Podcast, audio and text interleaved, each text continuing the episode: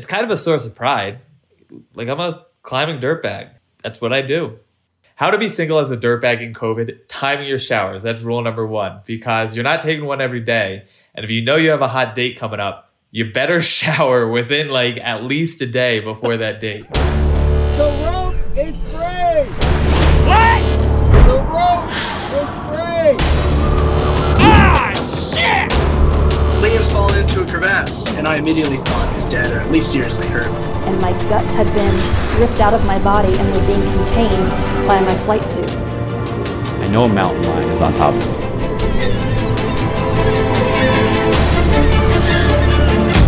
Welcome to another episode of the Wildertainment Podcast. I am your host, Vince, a former rescue swimmer in the Coast Guard and a NOLS graduate.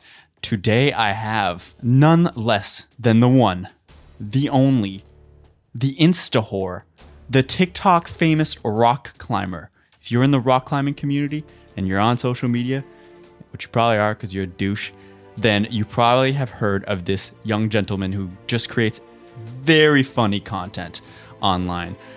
Basically, taking the piss out of rock climbing, which rock climbing has become one of those sports that's really filled with douchebags that take it so seriously. Like it's a religion. Climbing is meant to be serious.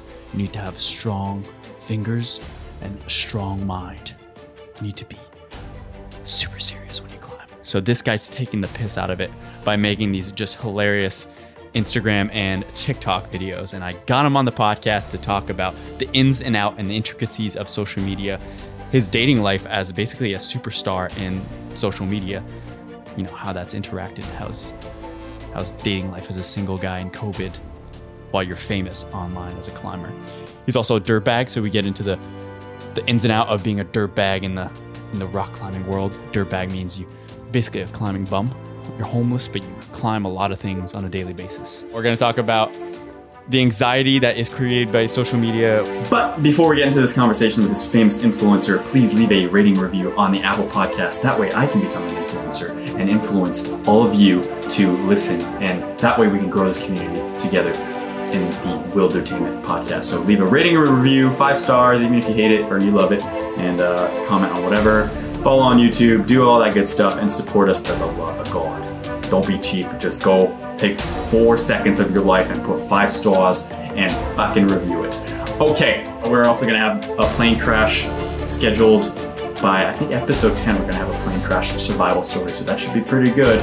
Also, if you're following as a uh, series on the Rescue Storm Mindset podcast, please know that we're gonna cut it off at episode 10. So go ahead and follow Wildertainment on Spotify, Apple Podcasts, and YouTube for more wilderness entertainment. Without further ado, the one, the only, the famous, the Instagram influencer, the TikTok TikToker, the one, the only, Beau Martino.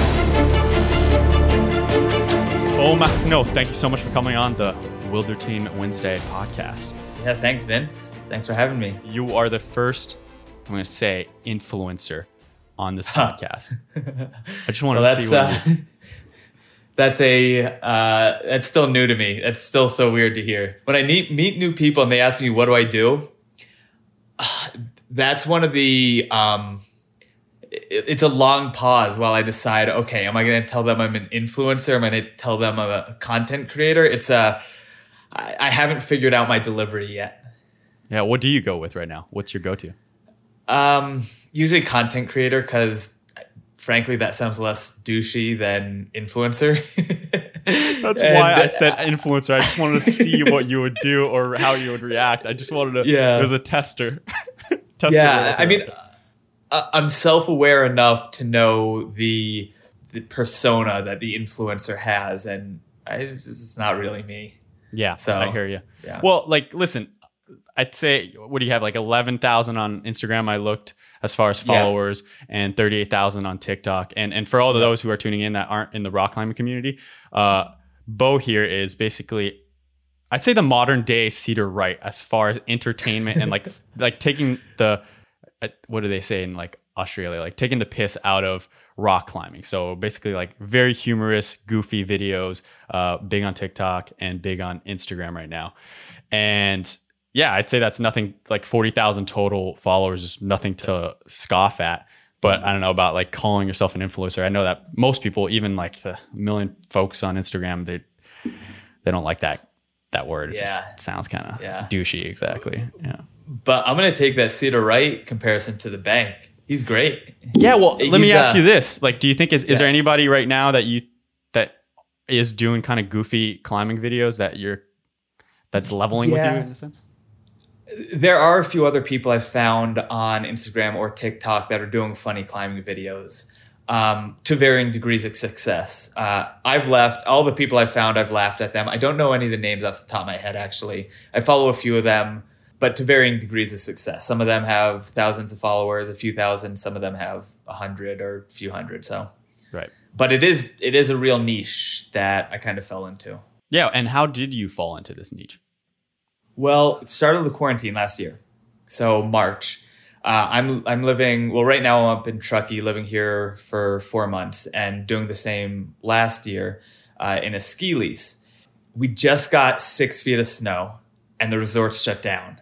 Everybody was stuck at home, and everyone was on their phones. And I created, what was it? It was. Do you remember last year? Uh, this one guy, the trend of taking a picture of you climbing inside, Yeah. like around your kitchen or something. Yeah. Yes, heel hooking yes. on their countertops. Exactly. So the guy, I think, was like, I don't remember who did it fir- first, but I saw it, and the very next day I did it. And so I was just early, and it kind of blew up. I was like, well, that was pretty cool. And then the day after that, so two days into quarantine, I go out on my deck, pretend to ice climb, crawling through snow on my friend videos, pans out, and I'm on my deck. And people loved it. It blew up. And it was crazy to me. But I was thought, wow, this is really cool. Let's see what other funny stuff I could create. So it, it was it was timing. Everybody was inside. Everyone was on their phone. Everyone was looking for a way to to not worry about the quarantine. Um, and so there's a lot of luck and, and timing involved. But It was the booming stocks of TikTok, right? Like the stocks were Yeah. exploding at that time. You could throw out almost anything, and and it was well. I mean, you needed good content, but it would still Right. skyrocket pretty exponentially at, in those early stages. Yeah. Yes, I was the I was buying Bitcoin in 2013 or earlier, uh, but it was 2020, and I was filming videos on my phone. Oh, nice. You still got Bitcoin quarantine. stocks, or is that how you're affording this? no, uh, bought, trade, uh, sold, bought, sold. Um, not enough to really get me through this now. Yeah, gotcha. Yeah. Well, we'll get into the logistics of your your dirt bagging background because that's definitely, I think, it's it's going to be cool for people that follow you and, and follow all your humor to to see kind of the behind the scenes as far as Mm-hmm. what you're up to and and the struggles that go behind it. But let's let's get a little background for folks that aren't necessarily in the climbing community as to uh, who you are, what you do. Uh, how old are you, by the way? 29, turning 30 in less than a month. Nice. Yeah, happy early birthday. Thank you. I'm sure, dude, there's so many girls out there that are just wondering, like, what is Beau? Beau, which is French for very pretty, very handsome lad. um, what is Beau's romantic uh, life like? Beau is also the root of beautiful. That's right. Yeah. Yeah. Um, Yep. What is my romantic life? Uh, I am single right now. Single and ready to mingle. Right on. Cool. and is that, would you say, is that because of your your lifestyle as far as traveling, being a d- dirt bag, and the logistics of it? Yeah, I would say so. Um, so before I started this, I was living in San Francisco and had a girlfriend. But life on the road just isn't really, and not only life on the road, but moving around so much isn't really uh, conducive to that. So I would say that's a major factor. So you're saying when you more or less started this, what, back in March time of last year? You had a girlfriend? Uh, let me think. Uh, June June 2020. June 2020 was when I started. What? Are, yeah, 21. Yeah, about six months ago, seven months ago was when I started living in my car full time. And you had a girlfriend for part of that kind of thing? Uh, not really. Late June was the start of the car, and late June was also the end of the relationship. Gotcha. Yeah, that'll do it. That said, you know, with all your followers and, and such, are you getting blown up with, I don't, I don't want to say dick pics, but like, the, what's the opposite of dick pics? You know, like, what? Actually, this is this is hilarious. So TikTok, not so much on Instagram, but TikTok is like no holds barred in the comment section. You want to see some funny comments? Go on TikTok and read some of those because there are for every creative video there is in creative video creator, there are people in the comments just like dropping bombs. And on some of them, if it's a good looking dude or like a really uh, suggestive TikTok, the comments are just wilding. They're just hilarious. And on one of them, I just like drinking. No, there are two of them. I'm drinking a beer in one, and I'm kind of like sitting back in one. And the comment section, I felt like I was an Instagram model. I felt like, think of like an Instagram model and what's people are just, you are so hot, all this stuff. People are are just like, I've never had that before. I've never experienced that before. It was, uh, it was funny. I was were some of the laughing so hard. Uh, it was like a lot of people asking if there's room for two in my car. So I'm living out of a Subaru, a Forester Subaru, a 2006 Forester Subaru. So the body ch- of the Subaru Forester changed in 2009 to be more of an SUV. Back in 2006, it was a hatchback, so not a ton of room. But people are asking if they can, if they can be my dirtbag wife, if I like need companionship, if they can come live in my car with me, um, and then some more aggressive ones than that. But yeah, they were funny. What are some more aggressive ones than that? I don't I don't know. Um, let me think. Oh, oh, there was one talk. So uh, you can't really tell, but I've got a mullet. Um, Yeah. And there's uh, someone was saying like uh, a mullet and a mustache. Oh Lord, with some uh, water droplet emojis. yeah. Uh, Yeah, that's, Yeah. that's so good. Yeah. Wait, show off the mullet for the folks tuning in on YouTube.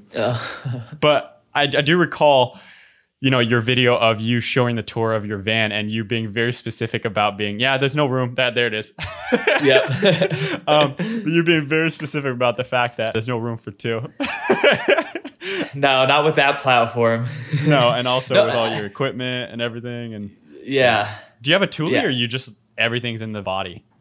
In, I've got a Thule as well. Okay. Uh, that's where I keep my climbing, the dirty stuff, the climbing gear, the ropes, the camping gear. Uh, in the car is my clothing, my cooler, snacks, toiletries, that sort of stuff. Yeah, yeah. I uh, I do the same. I put like all my you know thousands of dollars worth of equipment in the Thule, and I'm always like, you know, I, I have insurance, I guess. You, you, ro- go ahead, rob it, rob it all you want, but still, Yeah. I, I do think about it sometimes. I'm like, man, you just have to take the Thule. it's worth more than the car. that's for sure. I also saw on uh, your Nalgene bottles in one of your videos it had a Knoll sticker. Did you go through that as well? Uh, I did right there. Oh, nice. I went Yep. through. Um, I got my woofer, Wilderness First Responder, December of 2019. Oh, Uh, nice. Yeah. I actually quit my job, my tech job. So, a little background living in San Francisco, I was working in tech, tech sales, and I quit that job in July 2019. So, the six months, July 2019 to the end of December 2019, I was kind of bouncing around, going on trips, climbing, and then uh, crashing in San Francisco. So, I wasn't fully on the road, I wasn't fully in San Francisco. But in December of that year, that's when I took my NOLS course. Oh, nice. And what what encouraged you to do that? Well, I figured if I'm out in the backcountry and it's just my climbing partner and me, and something goes wrong, I better have some resemblance of an idea of what to do. Yeah. Uh, because before that, I knew how to put on a band aid, Advil if it hurts, maybe some Tylenol too. But I really wanted to know. I, w- I wanted to be safer. I wanted to have a little bit larger margin of error if something went wrong.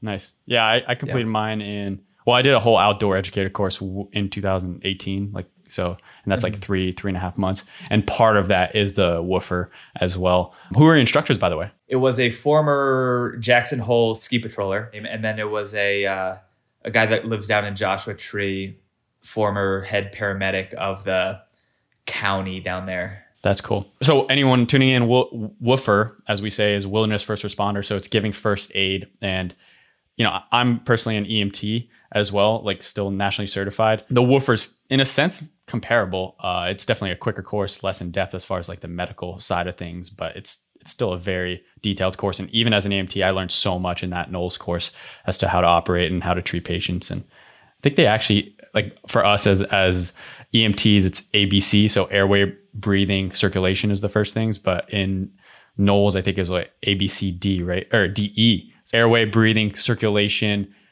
Uh, what's the D? Decision on on the spine or something like that, right? And E is extract. a year ago.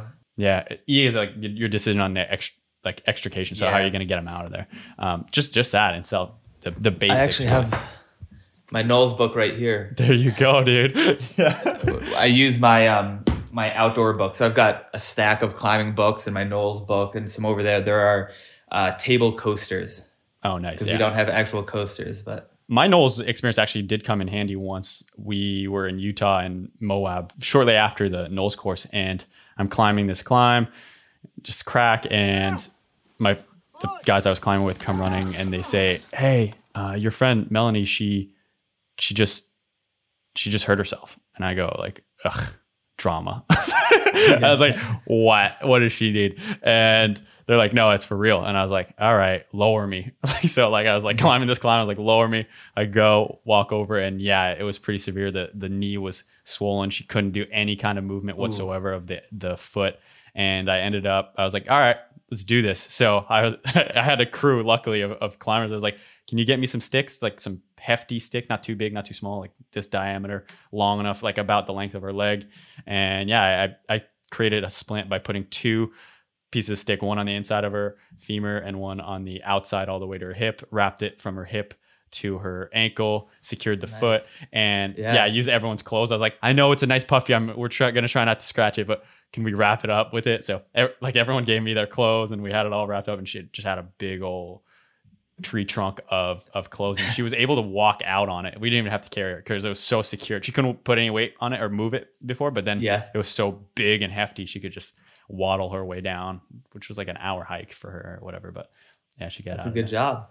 Yeah, yeah, I was I, I was happy. Then I, I don't think I would have had that experience of how to wrap things up. I guess I could have improvised, but Yeah. NOLS really teaches you that, so that's cool. I actually got to use mine once um, in a much different scenario. I was riding on the mountain last year and I gave myself a concussion. And uh, for anyone that hasn't had a concussion, or the way it was described to me, I was acting like I was drunk. So this is after we got, I got down the mountain. The ski patroller took me in. They're like doing this stuff. My friend said I was acting like I was drunk, but not with zero loss of motor function. And I was trying to give myself the self assessment. So I was doing my um, awareness plus orientation and trying to self self assess myself. The ski patroller was not thrilled, as I later learned. It, I was just gunking up the the process. yeah, like it's like a doctor trying to self-diagnose, right? Like when there's a doctor treating, I'm like, shut up. yeah, exactly. But but even worse, it was a woofer student or uh, someone that had taken a woofer that thought they could do it for the ski patroller. Someone that had years of experience. sit down, sit down. I, I got this. I got, I got it. I know, I know Yeah. what I gotta do. Yeah, That's funny. Um, let's get back to your TikToking. So yeah. I see a lot of your TikToks are like involving your brother or mentioning your brother. And Oh, yeah. that, that one classic is it seems like he's into sport climbing. So he's like, sport climbing is the purest form of climbing. And then it's that voiceover of, and you and with like trad gear going like, this is why mom doesn't fucking love you. love you. yes. This is why mom doesn't fucking love you. First of all, what's that Yes. audio from? Do you know? Couldn't tell you. Yeah, Couldn't I don't know you. where these TikTok audios come from. No, no, and it's it's some of the TikTok audios are longer and you shorten it to what you need. That one is like just that. I don't know where it comes from. Yeah. Um, but yeah, those have been a lot of fun to film. My mom doesn't like cursing, especially when it involves me saying that she doesn't love him. So I get a text every single time I, I drop an F bomb or something um, in my videos from my mom saying, "Mm, Beau, maybe you should consider not using that sort of language. Oh, that's cute. Yeah. I thought that was a cute, uh, really good video. Uh, It was Christmas time. Yeah. And Beau's brothers all sport climbed out or decked out, and then yeah, there's there's Beau like cursing him out. Um, but that that being said, serious question: Do you hate sport climbers slash climbing? no. Uh, I don't. Um, I don't sport climb often.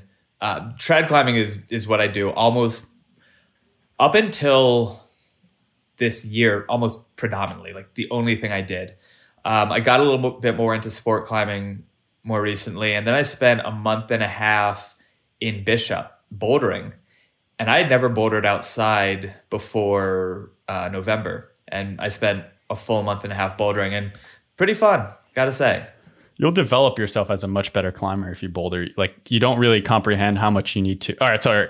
People aren't all climbers, so bouldering is where you're doing harder movements, I would say, over a boulder. So it's just a, a pretty low to the ground type of climb. So it, it can vary. I mean, there's high balls, they call them, where it does get higher, but typically, what is it, like 10 feet, maybe sometimes 15, whatever. It really requires you to have a focus on your body positioning, but also your core intensity. And that's something Yeah. I'd say trad climbing and sport climbing sometimes you don't always require, especially depending on the, the difficulty of it. Uh, but Right. but bouldering really requires you to keep it tight, keep it focused. You know the way you're positioning your feet, your movement, if, and slightly like the if you turn your hips a specific way, you tend to peel off, as they say, so fall fall off. And I think it's Yeah. it's good to have all those realms of climber uh, of climbing to be a successful climber. Um, Mm-hmm. But that said, Beau's mentioning trad climbing. So for all those tuning in that aren't climbers, trad climb. I, I brought a cam. So if you're tuning on YouTube, ah, Nice, nice. all right, so this is a cam. You put this in like a crack. This is a big one. So you put it in a crack, and it ex- as like a crack will be here, and then as you fall, it'll expand, and the expansion of it pulling down, so you're connected here on a rope. It'll basically secure itself into the wall, and it's very very solid. And then you have another option, which is more simple. Like the old timers say, they only use nuts. So nuts are these Yeah. little rock things and you slide these into crevices and basically a constriction. So where it you know where it kind of funnels you just slide this thing in lock it down and then you again clip your rope to the bottom of it. And then you can fall and it's, it's pretty secure. People at first are pretty skeptical of it but once you start to fall on it you're like oh it- okay it works. It works. Yeah. you, you got to trust it.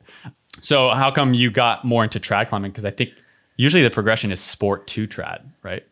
Yeah, it was just what I started out doing. 2015, summer 2015, I had been climbing in a gym, and a friend who had been climbing for quite a while invited me to come to Yosemite and climb. And at that point, I don't think I even had my uh, belay card in the gym. So I quickly got that, went out with him. We were in Tuolumne, and trad was just what I learned. So I, did I even know what? I guess I did know what sport and bouldering were at the time, but trad was just what I did, and he was who was taking me out. So every time I went out with him, we were just trad climbing. that's pretty cool Um, yeah, bought my first rack. A rack is your set of cams and nuts and other pieces of protection. Uh, I bought my first rack, I think, in 2016.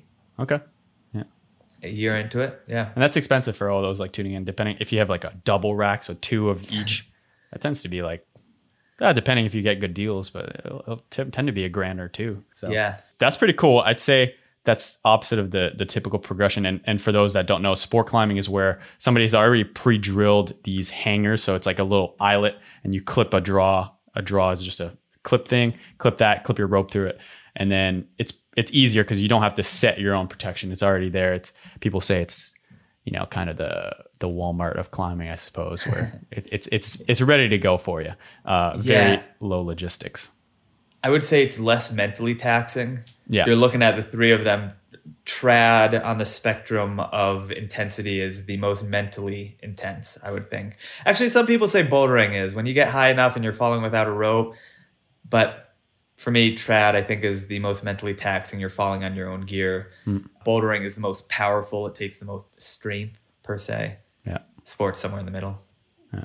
and and it's interesting because people that mostly boulder will think that sport and trad are the the most mentally taxing but then folks like us potentially when they go bouldering and they're looking at you know 10 15 foot fall that and they don't want to do that onto a pad like a mat you're like oh Right. to me this is sketchier you know it, it Yeah. really does does vary but that said you know I, w- I was thinking about that because of your video you know this is why mom doesn't fucking love you regarding sport climbers i've always said about the climbing community i love the sport i hate the people because in general, I've often had the vibe of they're freaking nerds. It's just a bunch of engineers that are too serious about the sport. They take it so seriously. It doesn't even become like a recreational sport anymore for them. It's like a, a life path, right?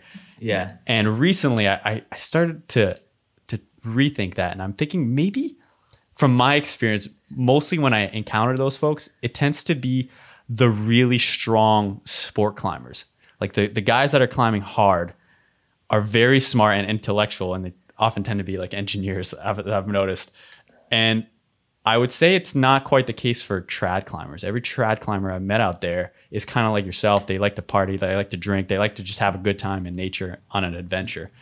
What, would you, what do you think of that that thought process? Uh, I think in general the the trad climbers do have more of like a, a screw loose. They're I mean when you think of the climbing, the adventure climbing is all trad climbing. You're not there aren't bolts up Meru. Um so the the people that are going out to do trad climbing might have a bit more of a few more screws loose and enjoy some type 2 fun a little bit more M- might be masochists so yeah i think they are a little wilder a little crazier um, sport climbing probably for no coincidence calling it sport is more of like a i mean that's what the competitions are. It's sport climbing. Um, and so it's much more i think grade focused. I think it's much more it, it's easier to compare yourself to other people when it comes to sport climbing. So it, it lends it, it lends itself more to that comparison and the the hardos that are so rigid about everything. Uh, but to be fair there are definitely some of those in the trad community as well um, if you want to go down a dark hole reading some of the the comments on mountain project between el dorado canyon climbers from boulder versus wyoming climbers ugh, they just they go at each other it's like yankees red sox it's, Really? What do they say? What's the Oh, it's the like rivalry? oh, it, it's grade battling. It's like it's so soft here. Uh, no, it's not. Go back to Eldorado. It's like fuck you. It's like screw you. It's it's just they like they hate each other. They Interesting. for whatever reason. Yeah, From my experience, I've always loved the Wyoming climbers. I thought they were they were out to have a good time versus Colorado climbers, and oftentimes I've come to find that yeah, they're pretty ego filled out Yeah. there. You know, yeah. A lot of grade battling. A lot of should be downgraded. Oh, this is soft. This is sandbagged. Uh, if it's sandbagged, go back to your own area and climb there. Chop your own bowl. It's like well, that's the thing. Like, so that's kind of the flaw in the sport of climbing is I don't think there's many other sports out there where it's number based. You know, it's not like a soccer, right, where it's points, but this is really like you identify yourself to a number. So mm-hmm. if you're mountain biking and you're dropping a sick cliff or a gap, or you're doing surfing, sure, you know there's there's a size to the wave and how you maneuver it. And skiing, same, right? You you look at somebody's style and you're like, that's a really strong skier, or the, he dropped Yeah. that cliff and came out of it with style. Good good skier. But climbing, it's like, what is your number? What's your number? It's oh, I've climbed five fourteen. That's that's who I am, and that, that's where it creates a weird and strange dynamic. it's You identify yourself to a digit. Yeah, and it's also subjective because the 514 over there might be different from the 514 over there. Or for me, because I'm not climbing 514 or anywhere close to that, it might be a 510 over there is like a 511 or a 59 and and the the range of differences. You know what? Actually, I realized this year I kind of do have a bone to pick with the number of areas that say they're that that claim themselves as old school grading, where five nine was the highest grade. Maybe they are all old school graded, but it seems like every area wants to say that they had old school grading. It's like hmm. a, a source a source of pride. So, what's your bone to pick specifically about that? Like, you you think it should be abolished, like all the, the those hard five nines that everyone's like, okay, um, No, I don't think they should be abolished. I just think they should. Um, I- I don't know. People should be less serious about it all. Yeah, I agree. And that's why I really am excited to have you on this podcast. You take the piss out of climbing, which I is more or less what I try to do as well is take just address the fact that these are recreational sports. You're out there to have fun. Sure, you can be super competitive and driven about it, but you're still out Yeah. there to have fun. That's the For sure. That's the underlying goal, and and I love watching your videos and you know just like you out there camping. One of my favorites, and I'll play. I'll probably play as the intro of this podcast. Is you? Okay. What is it like 6 p.m. at the campfire saying, "All right, I'll have one more beer," and then like Yeah. 3 a.m. in the van. like that same night, like yeah, twenty deep, just like just fist bumping. Yeah. it's uh it's good to see and again like cedar wright was kind of the the face of that and i feel like you got potential for taking it up you know i mean yours are the goofy tiktok like the the modern day that um Yeah. but yeah it, it's i think it's important for the sport of Uh-huh. climbing with all these fucking nerds Uh, yeah, exactly. yeah before we get into your dirtbag life and and the the social media of it all Yeah. yeah let's let's get to understand you a little bit more as a climber uh Mm-hmm. what's your favorite climbing spot Favorite climbing spots got to be Tuolumne Meadows, Yosemite. okay That was the first place I climbed. Granite, love granite. It's so much trad climbing. Um, just a ton to do there. Great routes. I haven't been uh, to Yosemite as a climber. I, I've been there Yeah. as a hiker um, back in the Yeah. day. What is you said Tuolumne Meadows? I haven't been there. Where's that? Yeah. That's uh it's higher elevation and a little bit more remote than the valley. So the valley it's overrun with tourists. It's crowded. You're sitting in like 2-hour traffic jams. Midsummer when it's the busiest, it's also like I don't know, 80, 90 degrees or, or warmer. So it's not good climbing weather. Meanwhile, Tuolumne, you've got um, a few thousand feet of elevation on the valley and fewer people. So it's just a dream. Mm, I've heard I've heard that actually. My friends wrote recommend that place actually. I forgot. Would you say that is even more so sandbagged in the climb community means it's Yeah. harder than most people would agree it is. Yeah. So it's somebody sandbagging you. They're they're lying to you. It's really hard. Would you say it's more Right. sandbagged up there than it is in the valley? No, I think the valley is more sandbagged. I think um, like a five nine in the valley will be in general a five nine in the valley would be harder than a five nine in Tuolumne Gotcha. Cool. because Yosemite is like quote unquote the home of the the original hard five nine when Yeah. that was the hardest grade available. Yeah. I love watching those old climbing videos, like the historic ones where they're just in their Yeah. Their running shoes and the rope, the hemp rope is just tied around their There's like literally YouTube videos of like an entire climb. I don't know who's filming it, but they did a great job. And these guys are just like oftentimes they're British or something. And they're just shooting the shit. And you're you're like looking at the movement of it like like that's actually legit. Like that's not a, I would be probably a little with modern day equipment, I would be Yeah. focused. And they're just shooting the shit in their shoes, the crappy rope, running it out. Running it out means like poor minimal protection in between the spacing of you know however they're protecting it.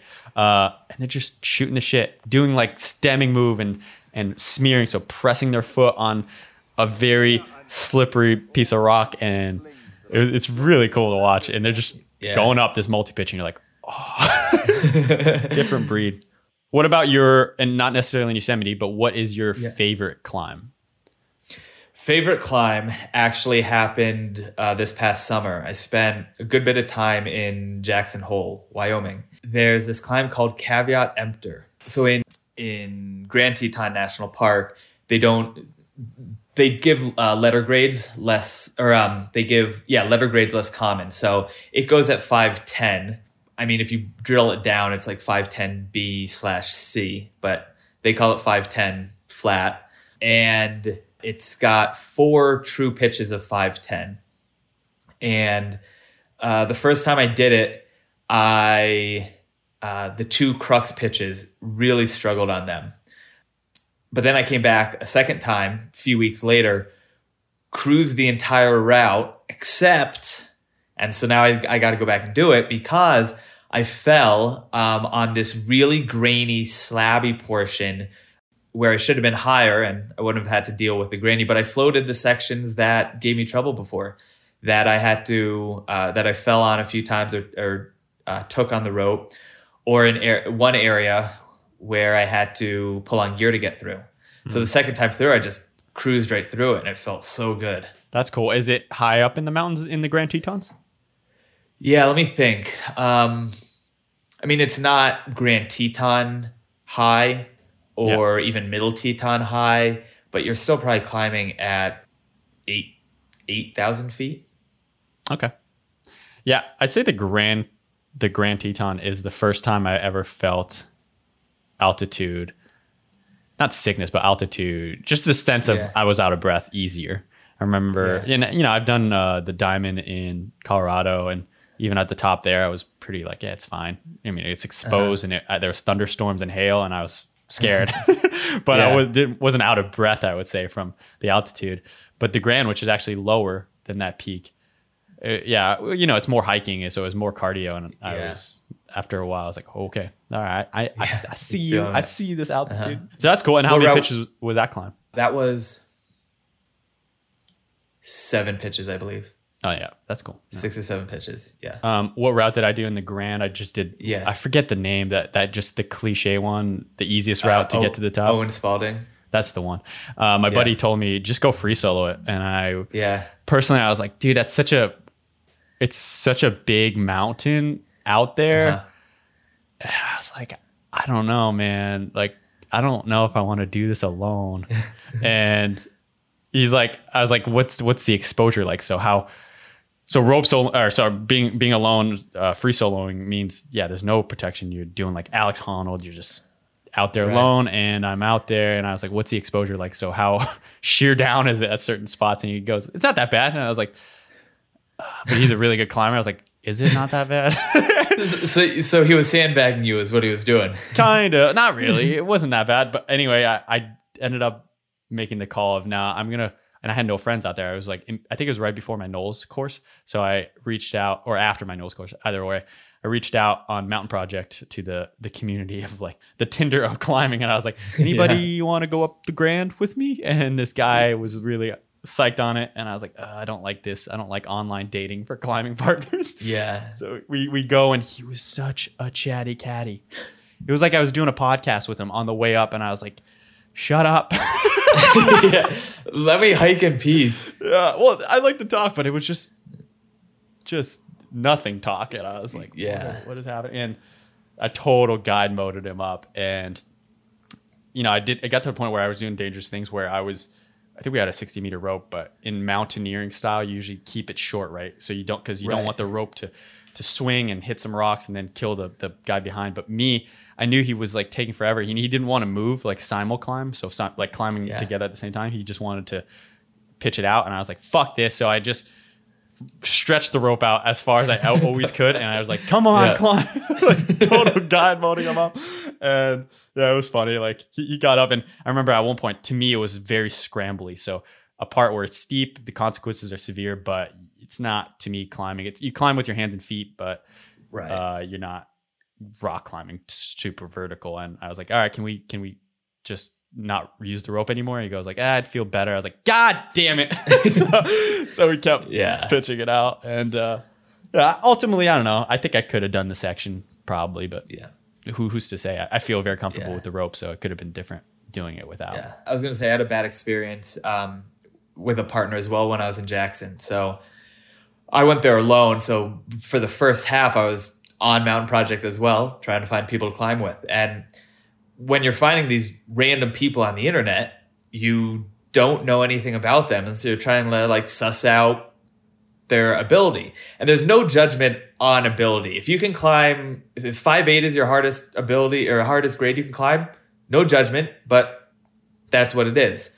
And so I found this guy wanted to do this route um, called Irene's Arete, which goes with the variations I wanted to do. It goes at 5'10. And the guy said that he could lead 5'9 confidently and follow whatever. Great. So we meet at the parking lot at six, hike up, and it's not a short hike, it's a couple hours up to the base of the route. And he's going to lead the first pitch, and it's a 5'8, 5'8 off width. So um, Oh, yeah. a little bit of That's off width. So Uh, but he gets absolutely shut down after one try and doesn't want to give it a second go. So I'm like, all right, fine, put me on belay. Well, he puts me on belay upside down twice, which is a little scary and nerve wracking. Um, Wait, you mean he cl- he puts the belay device in backwards? Oh Yeah. boy, yeah. Here we go. Okay. Yeah. Um, and uh, yeah, yeah. So I go up, I get through it. It's, I mean, it's it's good, but it's um, not the hardest thing I've ever climbed. And so I set up the anchor, and I'm bringing him up, and he's letting out some. Who's the long neck climber? Um, What does that mean? Ondra. He's letting out some Ondra, some Ondra level screams. Um, Who's the long neck climber? I love it. Yep. you, you should put a picture up when when you uh, do this. You should put a picture up, and and people With will know what I'm what I mean. Yeah. um. Uh, So he's letting out some Ondra level screams on his way up. He gets up and says, "Like, sorry, dude, but I can't do this. Um, we got to go down." So I said, "Let's give it." uh, 30 minutes. We're in no rush. It's still early in the day. Let's give it 30 minutes. And if you feel after 30 minutes you're still too tired, you don't think you can finish this, then we'll call it. So we wait a bit and he says, Yeah, can't do it. So had to bail out. And so that was a bummer. And um, there's like, there's no judgment on his ability level, but it is nice when you, um, when you say, when you're honest about what you can climb or can't climb. Yeah, I'd say from my experience, and I've re- I think only maybe twice I've met somebody online, but I met them on Facebook too. So overall, maybe a, a handful of times. For the majority, I've always come to find that they, yeah, they overvalue their abilities, and not just that, they have a fear of leading. I, I actually recently climbed with a, a guy. He was very good climber, strong, but he was always like at first he was always top roping, and he was crushing what I was you know, on sighting. So I, I was sending it, uh, but it was taking me time and he would just cruise it. And I was like, oh, this guy's got a lot of great skills. He's got good body movement. I was like, cool. And Yeah. it came to this one climb, which I had done before and he had not. And I was like, you want to lead it? You want to try to on site this? And he goes and he kind of, you could tell how tight he would climb, how scared he was. And I was like, oh, yeah, interesting. And yeah, from my experience, there's kind of a fear of leading. And that person I went up the Grand Teton in Wyoming with, here's how I knew. Like I do a little research too before I actually meet up. I was like, yo, hit me up. Uh, let me see your Instagram or your Facebook or something, right? So Yeah. so he did. We connected and I looked through his pictures and like one of his most recent pictures said hashtag lead climbing. And that's what I knew I was in for. I was like, oh no. yeah. If you're bragging about lead climbing, that's mean, you know, it, you're new to it for sure. Yeah, yeah.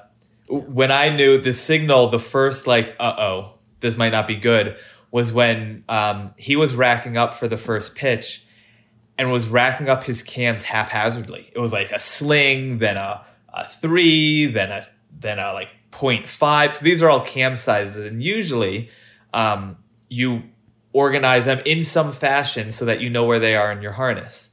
Um, but he was he was going all over the place, and I I had never seen that before. So that was my first indicator that something might be up. Yeah, there's definitely a lot of things that there's usually always red flags. You know, in any sport you, you see. Yeah. Even like skiing, right? I, I took my mom skiing, and she's actually a really good skier, and she should be better. But just the way she carries her skis, I'm like, oh, mom, come on, you're better than this. And I was like, total amateur hour. Like, so yeah. Um, all right. So you told me your your favorite climb. What about your proudest climb? Proudest climb. Um, uh, maybe Red Dihedral. Uh, that's on the Incredible Hulk, which is this magnificent piece of rock on the east side of the Sierras in California. Big, jutting granite rock coming out of the mountains.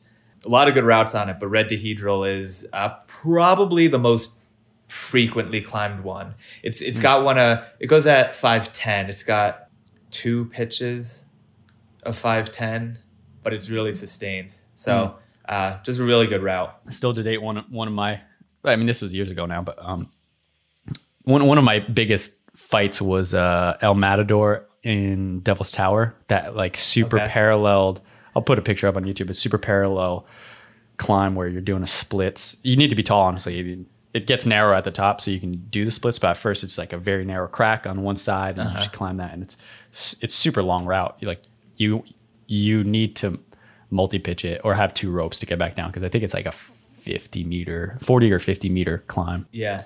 Yeah, that one was a, a hefty fight, and it was fun because when I got to the top, it's one of those where it's the national park, and it's like the first thing you really see. Then the whole national park is just that, just this big jetting thing, like a tree trunk of rock in the middle of nowhere. And the first thing when people walk in is they see more or less that climb, and I get to the top, and it's the first time this has ever happened. But I get to the top, and I literally there's cheers and applause, like yeah.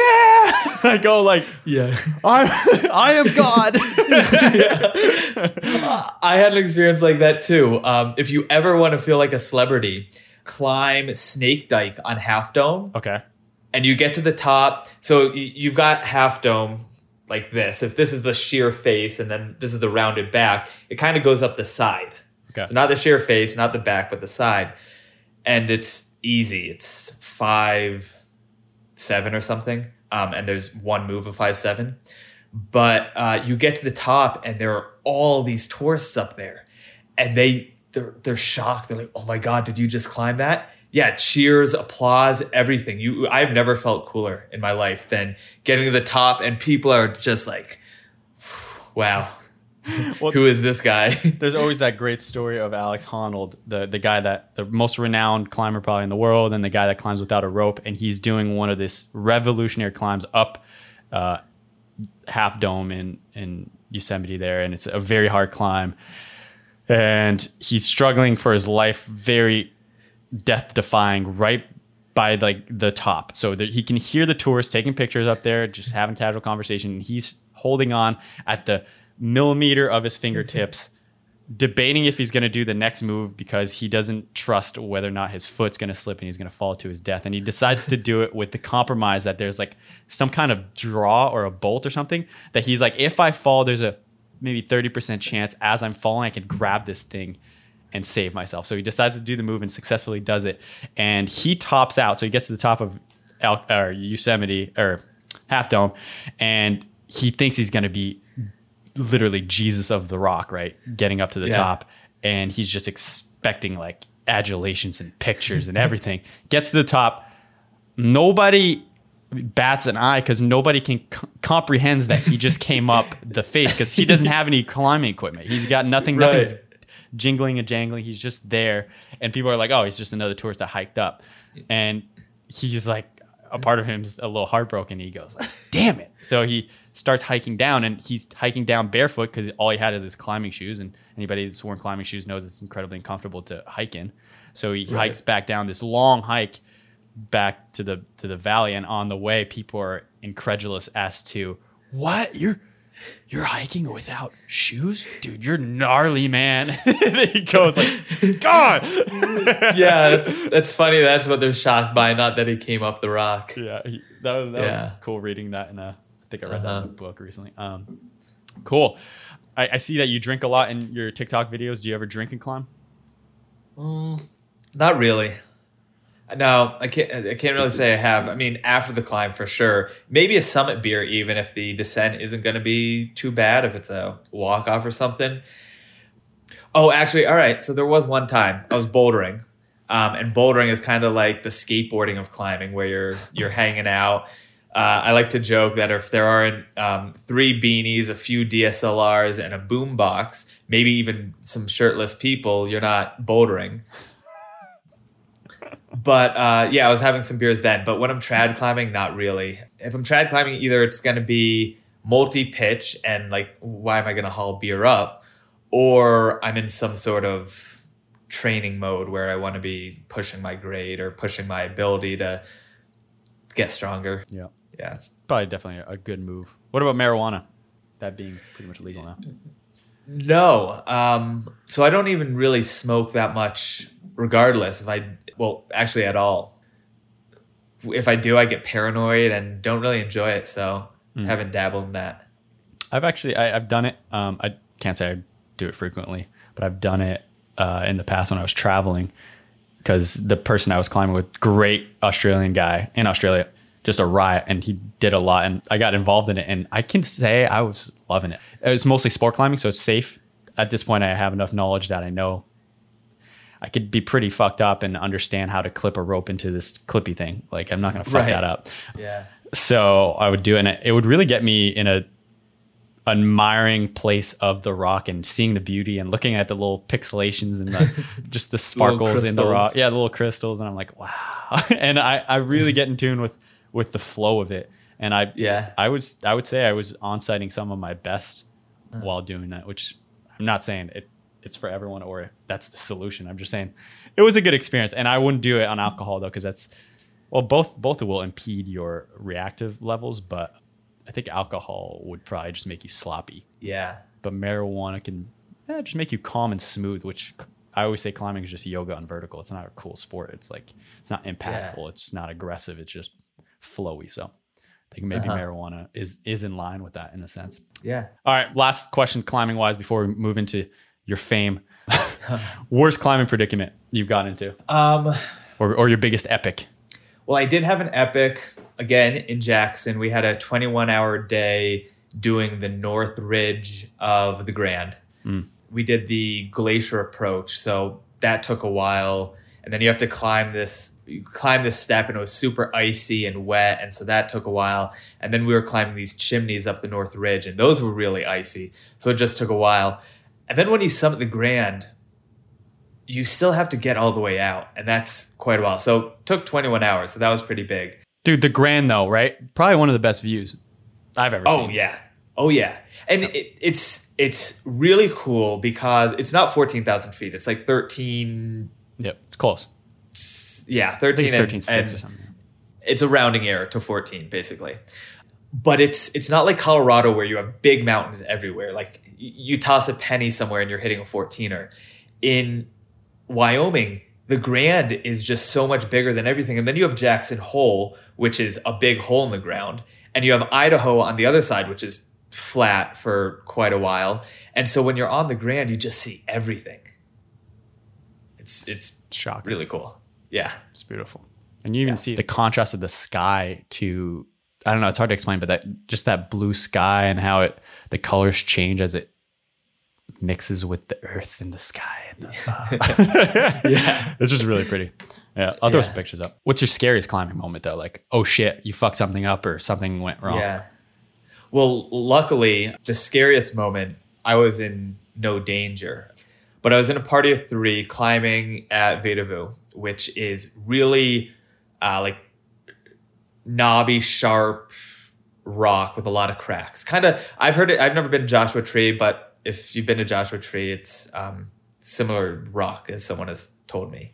Um, and uh, so we're in a party of three. The plan is first person leads to the top, then I follow on one rope, and then third person follows on a second rope. And I go up and I clean the gear, meaning I, I pull out all the gear except for one piece at the top because that's going to act as a directional for the um, for the third partner coming up.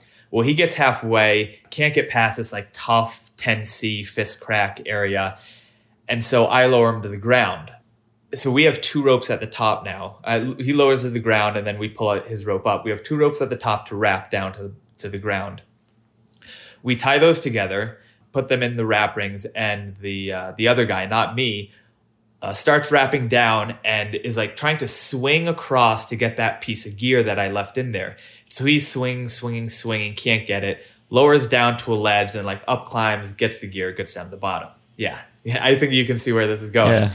I get up to the bolts and I'm about to, to tie into this rappel, and my rope um, is is next to the knot. So you have the two rot, uh, ropes conjoined by the knot, and my rope next to the knot is sawed in half. So if he had swung maybe three or four more times, my rope could have snapped and he was going to the bottom. Yeah, yeah.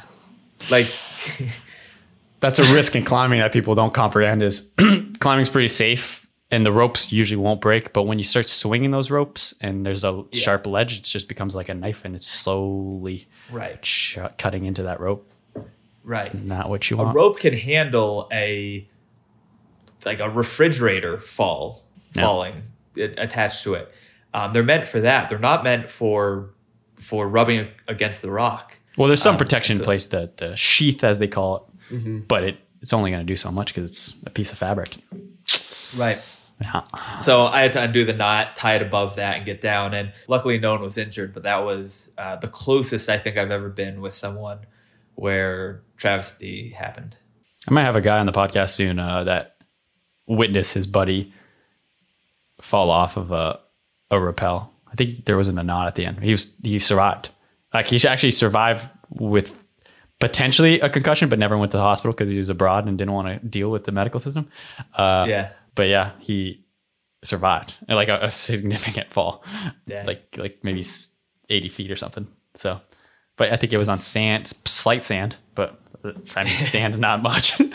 But yeah, pretty gnarly. Yeah, so be careful of uh, of chasing chafing people. Yeah. Cool. Um, all right, let's get into the logistics of you're kind of renowned on on the the social medias as the dirtbag climber, Yeah. right? Would you say that the whole dirtbag climbing movement has grown exponentially over the past couple years?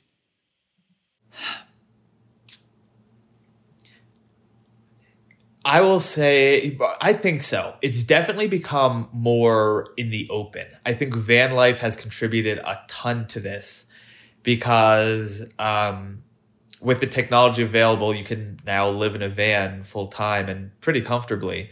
Uh, and some people have made it very glamorous, and it's it's it's got this appeal to it. So some people wouldn't consider that dirt bagging, but it's it's kind of in the same vein of it. So that's making it much more to the attention of people that aren't necessarily in the climbing community. But I also think that's kind of trickled down and yeah, I think there are more more dirt bags out there. I think yeah, there's got to be because climbing is growing and I think as more people get into climbing, more people are going to want to eschew normal traditional life and try and climb as much as possible. Yeah. I've often come to find in my like dirt bagging periods, you know, do, Yeah. you- do you feel like it's a pretty selfish endeavor and self serving? Oh, we're getting into some philosophy here. Yeah. Uh, I think, yeah, I think it is extremely self-serving. It's um, I, one of the reasons why I did it was I wanted the freedom. I wanted to be able to do. I wanted to be able to climb full time, but I wanted to have the freedom to be able to do it whenever I wanted. I didn't want to be a weekend warrior anymore. Um, and yeah, that's that's a selfish endeavor. I think things can be selfish without being good or bad. I, th- I think uh, selfishness can be independent or is independent of morality. It's true. But yeah, I, I think inherently it is a selfish endeavor. You're saying it doesn't hurt nor bring any benefit per se to society, the world, or others, right? So in a sense, it can be viewed as a good thing because you're you're doing what you love, but you're not really hurting or benefiting anybody, right? Yeah. Yeah, I think it's neither good nor bad. I think you can make it one of those things. I think it's independent of of that. Hmm. because one of one of your videos I, I like is you know you, you mentioned your your all your friends right now are like just hammering away at the computer buying homes right and I certainly Yeah. have friends like that too and meanwhile the second part of that video is you again it's all it'll be on YouTube but the second part of that video is you kicking it back with a beer and being like I don't have much but at least I'm free Yeah. I am fucking crazy, but I am free. Yeah, I, I do recognize that I'm extremely fortunate to be able to do that. Not everyone has that opportunity for whatever reason to be able to just like leave a full time paying job and go live in the car for a while. That's not the reality of most people. So I, I recognize that, but I also like to point fun at. I kind of like to point fun at myself as well because in that video, yeah, I have friends that are crushing it. They're they're they're doing real, really well at work. Uh, they're buying homes. They're getting married. They're having kids. They're doing all these things that would normally be viewed as like a really productive and good life. And yeah, sometimes it would be Like right now, I'm, draining my savings account, basically. But you know, I I I'm happy. So, I mean, that's kind of the life goal is to be happy. I agree. Um, oh, but th- then again, I what's that book that everyone was buying? Like that, it's a self help book. I think it's called the secret. It's an orange book, and it says I think it's the secret art of not giving a fuck. Yeah, I read it. Yeah, and I think one of the highlights I had. I wish I had it somewhere. I don't. One of the highlights is like the pursuit of hap. I don't know how they described it, but the pursuit of happiness is somehow a, a glamorized endeavor. Yeah, it was more in depth than that. I wish I understood why it said that, but it made sense. The thing with so is uh, the subtle art of not giving a fuck. That's the one. the thing that stuck with me from that book was um, it's all right not to be happy. Not everything. As humans, we like to to put happiness on a pedestal and like glamorize it, and it should be what you're feeling at all times. But um, in reality, that's not the case, and the difference between what you think you're supposed to feel and what you actually feel causes this like internal conflict. And really, what it's saying is like it's all right to be sad or unhappy, or really most of the time we're neutral. We're not even happy. We're not sad. We're neutral. And if you can accept that, sort of lean into it, like when you are sad, feel that sadness, then you're going to be, uh, I don't know, a more satisfied person. At least that's what I took away from it. Thanks for saving me. That's exactly what it said. Yep. Yep. It's going down a rabbit hole of nothing. Totally forgot it. Yeah. that said, how does that make you feel when you see your friends with kids and you know, on the computer buying homes? Yeah. It's a different life path. Um, I'm happy for them. In a different reality, I could have seen myself doing that. But again, I want to caveat this with I recognize that I'm extremely fortunate, especially with eh, the greater view, everything going on in the world, the, the pandemic. But the last year was incredible for me. It was like fantastic. I've never felt more free. I got to climb all the time. That was really good. And if I stayed at my job and kept working instead of quitting, yeah, I'd have uh, a lot more money in my bank account. I'd definitely still be climbing, but I wouldn't have started making videos. And my passion now is, to be honest with you, my passion is actually the video editing. It's not even the filming part; it's the vi- video editing. That's really fun for me. I, I'm a, I'm a horrible actor. I take I it takes me so many takes to get a good cut of um or something I'm satisfied with.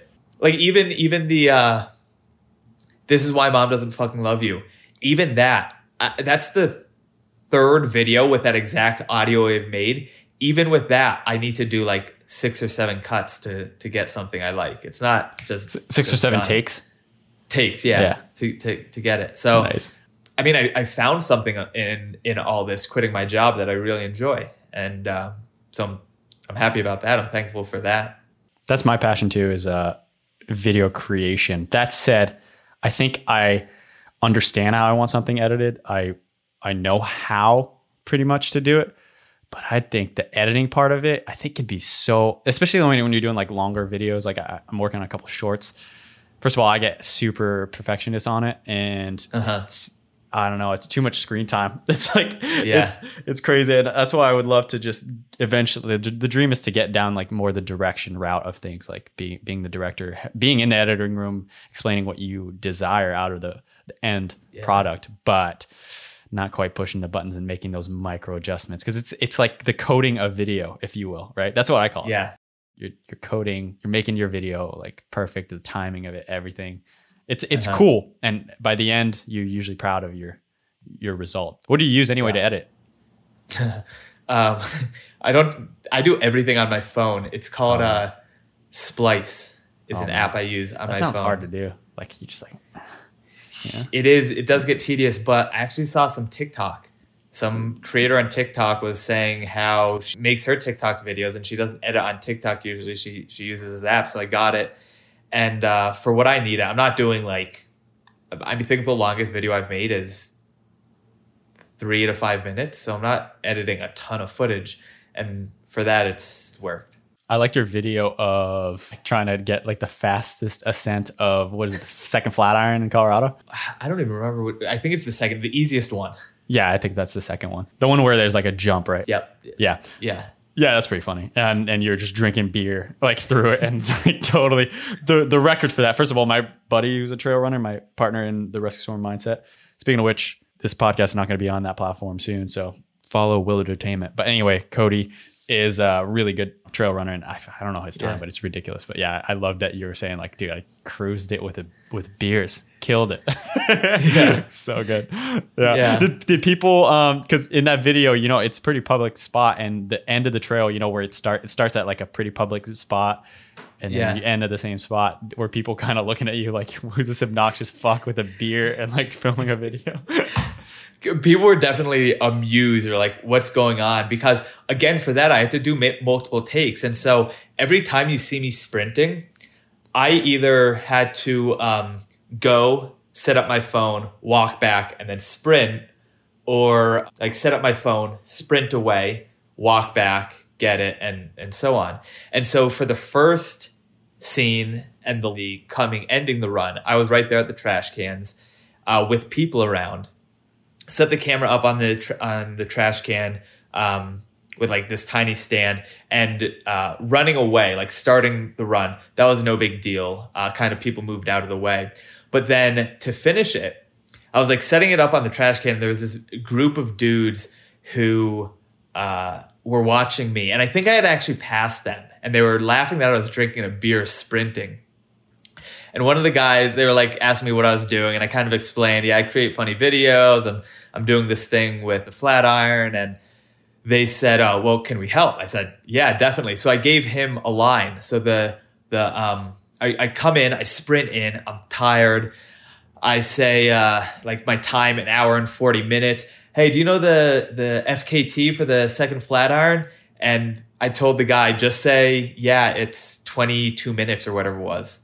And he ad libbed a few things as well, which was great. It worked out perfect. Hour 40, uh, 46. You know the FKT for the second? Yeah, it's uh it's about 26 minutes. 26? 26. You gotta be shitting me. No, man. he uh, he really sold his part. But it was just a guy I grabbed off the side of the sidewalk and told him what to say. That's so good. I love that video. That was a longer one, right? More or less. Like Yeah. that- yeah. That was uh, three or four minutes. Yeah. Yeah. Are you on YouTube? No, I'm not. I that's on the to do list. Start a YouTube page. Well, you can certainly share some of these, and I'll, I'll put the clips up uh, for those. Yeah.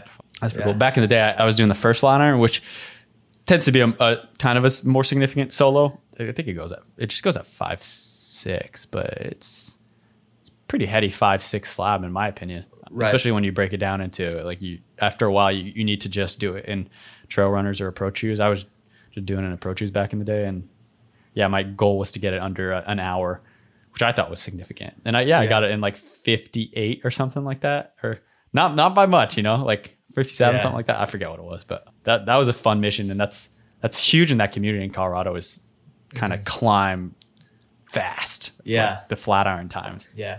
And I believe the actual record for that is I want to say like thirty or 28 or something like that. Crazy. Dang. Like I don't understand. I, he's like he's probably not using his hands on the climb or something. It's it's Just ridiculous. running up it. Yeah. So I actually had a, a little bit of a hard time finding the actual FKT for the second flat iron. To be honest, I don't even know if I the number I said in the video is accurate because the second flat iron is so easy. No one, it's like not a record people really go for. And so I grabbed that number from a comment of a guy saying, Oh, yeah, I think somebody did it in this. And that's what I went with. no, I, I think I think it is something that's done quite often actually. Oh, really? Yeah, I think it's actually a big to do, and it's the reason it is such a big thing is because it's easier. Like it's not So really that climbing. It's more like aggressive hiking, scrambling, as they say. Yeah. yeah, I'd have to look. I don't know. I can't find it right now, but yeah, my but it'd be interesting to see where my buddy did it at. Yeah. Cool. And so in your videos, let's get into your dirtbagginess and the fact that you're not Yeah. in a fancy van lifer van with the fancy shower and the freaking little oven. You have you're living in a tiny 2006 Subaru. So Yes. you know in one of your videos, you're you can see you don't have much headroom. I like six inches of headroom. I love that when you're explaining it, you're giving the tour. You're like, you know, a lot of people are like, "What do you bonk your head as soon as you get up in the morning?" And Yeah. you're like, "No, it's not a fucking cartoon." yeah, it's not like people think like when you wake up. I don't know who does this, but when you wake up, you just like immediately sit up. was, so those were some of the TikTok comments I did. Um, on one of the videos that blew up on TikTok, I'm like in my platform, in my bed, in my car, and they're like, "Get out and do the video." And a ton of comments were like, "How do you not hit your head every morning?" It's like, well, I'm not a fucking idiot. I don't slam my head. It's like, but yeah, it's it's about six inches of headroom, and I've got this. Um, so it is a 2006 car, but it was like the the top uh, trim model or whatever. So it's got this really big sun moonroof that slides all the way back, so that the second row of seats has almost all is, is almost totally below this sun moon moonroof. And so by sliding that back, I give myself an extra inch or two, and that makes a big, a, a really big difference. yeah, I love you, buddy. it's so good, dude. My extra Yeah. inch or two. You need the you need the expansion pack on this 2006 Subaru. I love Yeah. it. Yeah. Now, Yeah. you know, being 29, do you get like aches and pains as far as being in such a tight quarter type living space or sleeping space? Thankfully, no. I'm a pretty flexible guy, so that's probably got to do something with it. But no, no aches and pains. I am going to if I if I live out again in the summer, spring and summer, which I'm hoping to. I'm going to remake the platform so it's a little bit lower, so it'll give me more, um, even more room, maybe another two inches. Like we'll take what we can get. um, but but at the start of the season, I had this like four or five inch thick, really plush car camping sleeping pad, and it was great. Slept like a baby, and then uh, it got a hole in it, and I sent it away to the um, to the brand for a warranty exchange. But it turned out that this. So when did I send it away? Like October. I sent it away in October, and I learned after I sent it away that they were out of stock, so I couldn't get a new one, and they're not restocking until March this year. So I had to spend the rest of uh, my time in the car on this ultralight backpacking sleeping pad, and that was a little little rougher. Yeah. Uh, dude, that reminds me of a great story as far as returning a mine was a Thermarest sleeping pad and I took it through NOLS and it was, you know, a rugged three months at NOLS of camping on it and in the deserts, the rocks, whatever. And it, it, it popped and I was trying to repair it, but by the end it wasn't really holding up. And I needed a new one like ASAP for some kind of expedition. and I contact the guy from Thermarest and I go, Hey, can you return, can you give me like a new one? Like this one went to shit and I only used it three months, which is true. Um, Yeah. aggressive. And he's like, yeah, uh, but you need to go through like the, the, the process of returning it and stuff.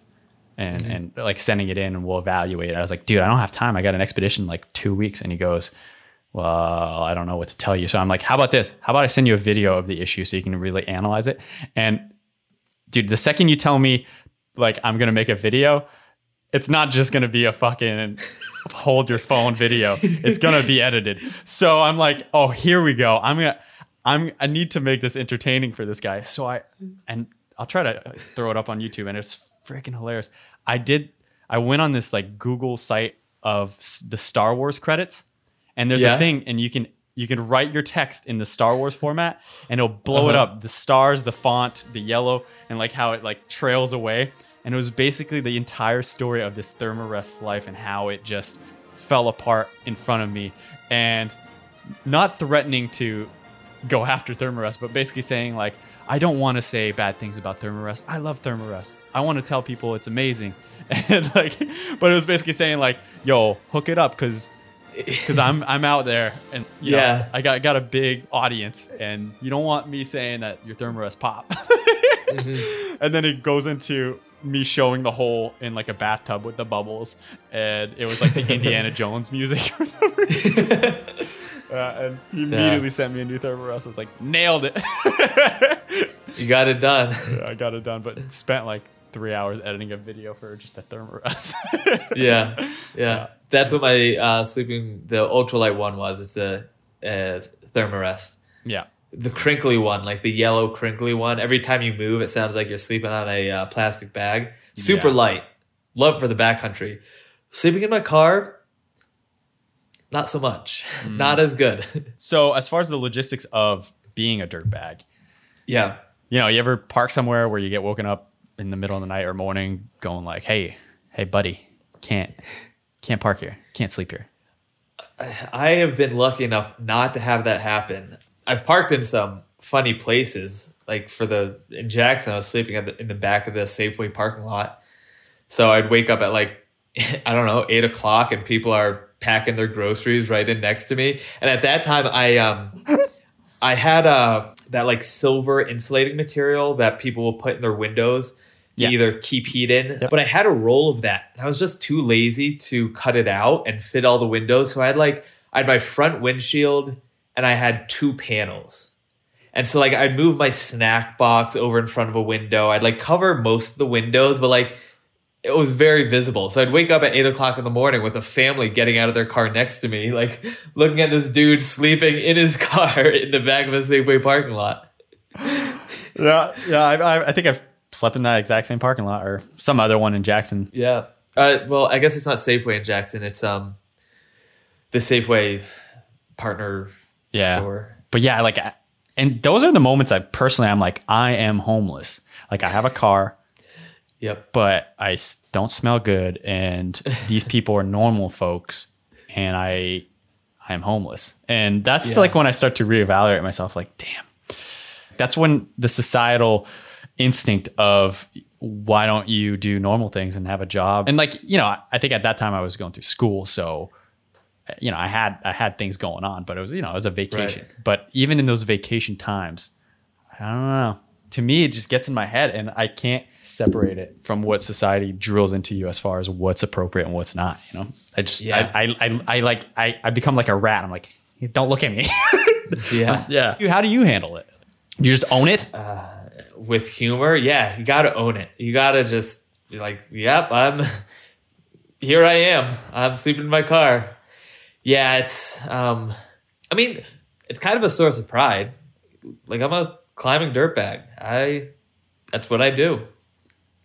I like it. And I think that is the best way to approach it is with humor. And anytime you own, I think anything in life, people tend to respect it. It's the second you start to do, like I just said, like, I don't, I can't, I don't feel comfortable. That's when people will just destroy you and Right. hop on that bandwagon. But if you're like, yo, come at me, this is what it is. You can say whatever you want. This is what it is. And check it out. Yeah. Yep. Yeah. I wear long johns to sleep and they smell not good. What's up? Yep. And I do it for myself. This is for me. However, the number of people that either either told me in person or commented, "This is what I want. You're living my dream." Like someone else saying, "You are living my dream." Just all this stuff about wanting to do it and not not doing it for whatever reason, whether it's it's um, ability or uh, fear. It's rewarding isn't the right word, but it's. I mean, I'm happy. I, it, I, I'm glad I took that leap because at times it is scary. At times it's like, I don't know where I'm sleeping tonight. I just checked my bank account. It's going down, as usual. I, I, I don't have income. Well, I guess I do a little. We can get into that. But I left this secure job, but it's a trade off. And the trade off is freedom and it's climbing. You said we'll get into income. Let's get into it. What's, Yeah, what's sure. your what's your added income? So uh, that's a common question I get uh, a lot. Like how how do you do this? Um, it's a mix of savings. I've got a part time job helping out a friend's company, and that I can do remotely on my computer. And then, which is the coolest part, I've recently started making money filming videos, creating the content. That's the dream right there. If I can do that, then and make it sustainable, then I can do this indefinitely until my body. Dude, that is out. the dream. That is the dream. Ah, you don't you don't even need your body. Like at the point where your body gives out, then you can you at that point you could have just molded into something else. It doesn't matter. Yeah, matter. for sure. Well, that's cool. So how do you start making money? Um, is it TikTok money? What kind of money is it? It's uh, it came through Instagram. So a, a brand. I don't want to say the brand yet. Okay. Or actually, it's a brand, and yeah, it's a brand. Yeah. Um, they reached out to me. We had a gone back and forth on Instagram DMs. Good relationship, chatting. Um, they had uh, reposted some stuff, and then they emailed me. Their head of influencer social marketing, something like that, that position, emailed me and said, um, The whole team loves your videos. Uh, we love reposting them, but we feel that creators should be compensated for what they do. Um, and we understand that reposting your videos does bring you eyeballs, but we think it's fair that you're compensated accordingly as well. So let's get on the phone and talk about how we can make that work. So we talked on the phone and uh, ended up coming up with a, a deal, a contract to create some funny videos in line with everything else I've been creating. So I still have creative control to, uh, and they're going to pay me for it. Hell yeah. So when is that gonna Yeah. s get started? It's been going on. Um, I'm hoping that the videos will be posted this winter, Cool. hopefully in f- February. Now, would this be videos based around this, say, product or whatever, or would it be, uh, what do you call it in film when they, you know, drop, you know, you're wearing something or whatnot? Oh, like product placement. That's the Um, one.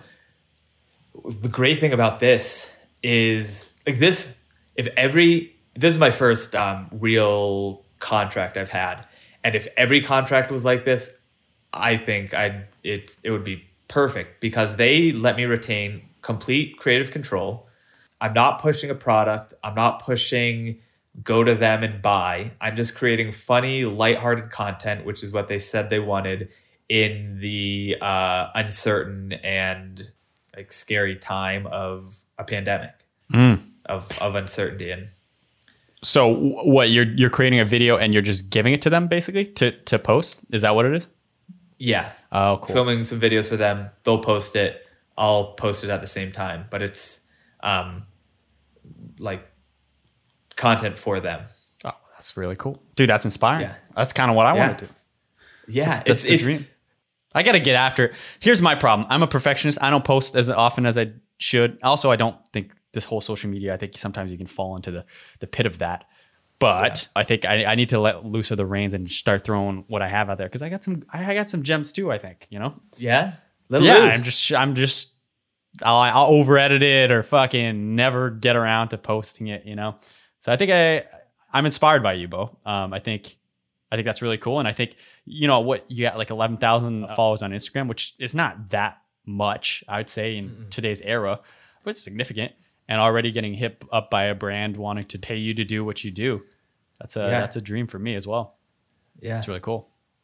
yeah happy about it Was it this was recently, like when you were still in the eleven thousand followers range on Instagram, or Yeah, it, it was. Um, we started talking in late fall, so whatever I was at around then. Yeah, Yeah. Well, that's that's really cool. That's inspiring, and that's Yeah. why I think it's really cool to have you on the podcast. Is because you are unique. You are delivering a product.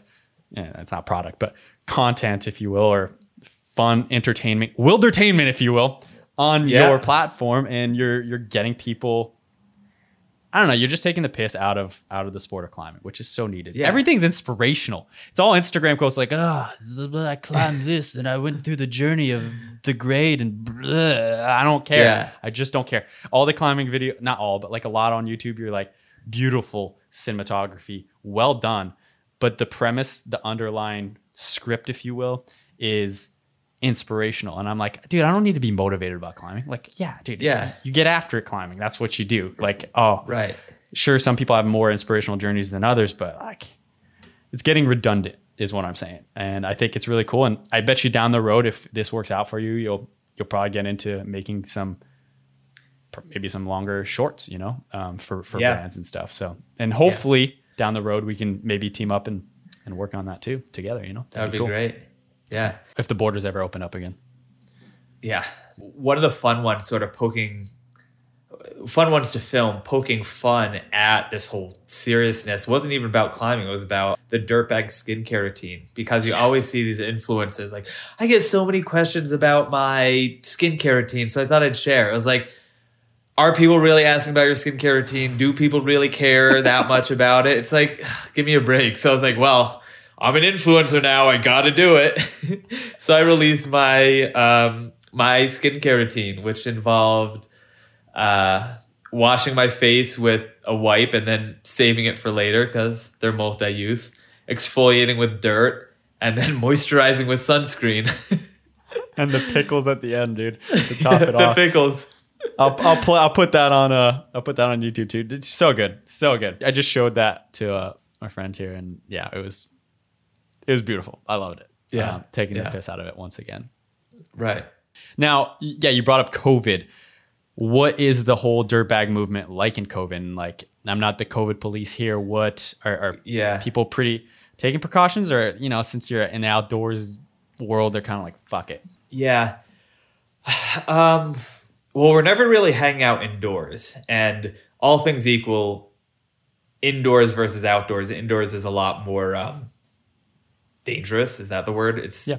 more likely to spread. So, I think there's kind of like a, a, a relaxed idea around it in the dirtbag community with respect to the community you're in, there's a lot of of safety measures. Like when when I was climbing in Bishop, we were trying to be as respectful as possible of the town of Bishop. Um, like not going into town or, or trying to go into town as infrequently as possible, wearing masks, doing all of that. But then we sort of had our own pod of people all camping together. And yeah, we were around each other, but I mean, we were outside, so I, I would say we were not staying strictly six feet apart, and no one was really like thinking about. Uh, it didn't seem like anyone was super. COVID was top of mind. We were just out there,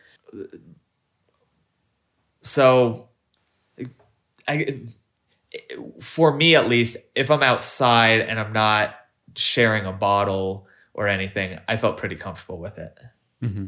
Yeah, yeah, and I, I agree. Like if you're by a campfire, I mean campfire, you're not you're typically not even sitting next like that close to each other either. Anyway, but what about like Right. you know that one video of like you pumping like fist pumping in the van? Like, do you guys occasionally hang out in a van? Like, like after a while, like of being in the same group, people don't show symptoms. I don't know, whatever. Yeah, let me think. Um, so that was a friend's van, and that was just I hopped in there. There were times where we would like maybe two or three people would be in a van, and the rest would be kind of huddled around the open outside doors. Yeah. We did throw a party for Thanksgiving. That was a lot of fun. But even then, we weren't really in the van partying. We were just having a dance party outside. We had to be moving because it was so freaking cold. So we were just all outside moving around. Yeah. Yeah. And back to the single life.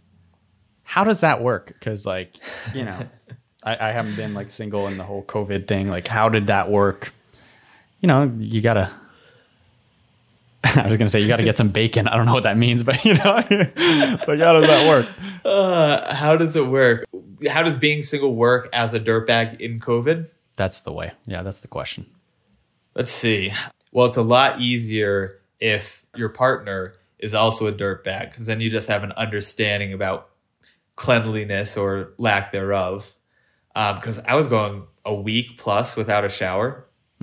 Thankfully, well, at least in the fall, thankfully it was cold enough that I wasn't sweating a ton. But in the summer, it was uh, warmer and yeah, things were getting really stinky. You know, uh, you try and time your showers. That was how to be single as a dirtbag in COVID. Timing your showers. That's rule number one because you're not taking one every day. And if you know you have a hot date coming up, you better shower within like at least a day before that date. Yeah. One of my moves back in in Australia or something in my dirtbag time. Um, yeah, some, I was like, oh shit, this is going down, and I was like, it's wet wipe bathroom time because there was no showers. Yeah. so I wet wiped everything head to toe. Yeah. And yeah, I felt, I felt quite quite cleaner to be fair. But Yeah. you know, there was no shower, so in Jackson, it was a lot of uh, jumping into a cold stream and just kind of like wiping yourself with your hand, trying to, which I think might be better than a wet wipe because at least like the dirt washes away instead of like smearing it around. Um, but uh, again, it's not perfect. Does it ever get so cold that you're like, it's not worth hooking up? it's not worth it. The, the kind of. There was a night in um, there were some cold nights in Bishop where uh, it was dropping down into the teens or or single digits at night, and that was pretty dang cold. well, at that point, you you want somebody you like to share warmth with, you know? Some body warmth. Yeah. Yeah. Bishop also had a fire ban, so sun was setting by five. So at five o'clock, everyone was in their own cars. There was no really five or six o'clock. There was no fire, so we didn't want to stand outside unless we were dancing around. So nights ended pretty early. So, like, when when when is your last like dirt bag expedition, if you will? Because right now you're in a home. Yeah, November. Uh, I think like November sixth or so until December fourteenth. And when do you plan on going back out? well, my lease here is up May 8th, and things go well, May 9th. San Francisco is still kind of a loose home base. I've got a storage unit there, and that's where a lot of my friends are. So I might go back there first, but then I don't know. Maybe I'll uh, try and get into the valley in the spring before the crowds come and the temperatures get too warm. Yeah. So you've done a lot of big walling. No, no big walling. Um, wanted to do the nose this summer before um, we had planned. One of my climbing partners and I, uh, but then the smoke completely canceled that. Yeah. When um, I think this was October when the smoke was just covering California. Dude, the nose. That must be a freaking journey. Damn. Yeah, yeah. You know what I just did? What'd you do? I was like sad. I just had a breakup here. I've been pretty bummed out about it. You brought cheer into my life, but I, we had I had a pack with the girlfriend of climbing the chief, and we we kept putting it off, and we tried once, and we're not successful. Like you know, to be fair, she, she's a boulder. She never like crack climbed or multi pitch. So you know, it was a, definitely a big mission. The chief is like 900 feet here in Squamish. Uh, so we tried that, and ended up breaking up. So I never did the chief, but I've been here and kept looking at this beautiful piece of granite just this whole time. It's so beautiful, the sunrise, sunset. Yeah. And it just like, Yeah.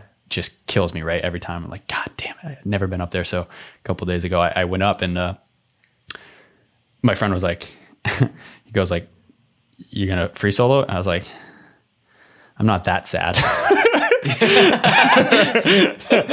and uh, I was like, no, I'm a I'm a lead rope soloist, which is just another journey in itself. And so I spent like only two hours one afternoon trying this thing out, like you know the system of lead rope soloing. So it's like with a catch, a cache they call it. So you got a little extra loop through a Yeah. a Micro Traxion, and so it's like a little blocking device, and then you have it running through the gree So gree is basically what's catching you, but you have an anchor at the bottom. Then yeah, I basically just practiced for two hours, and then like the next day I was like, "Fuck it, I know this is gonna take forever.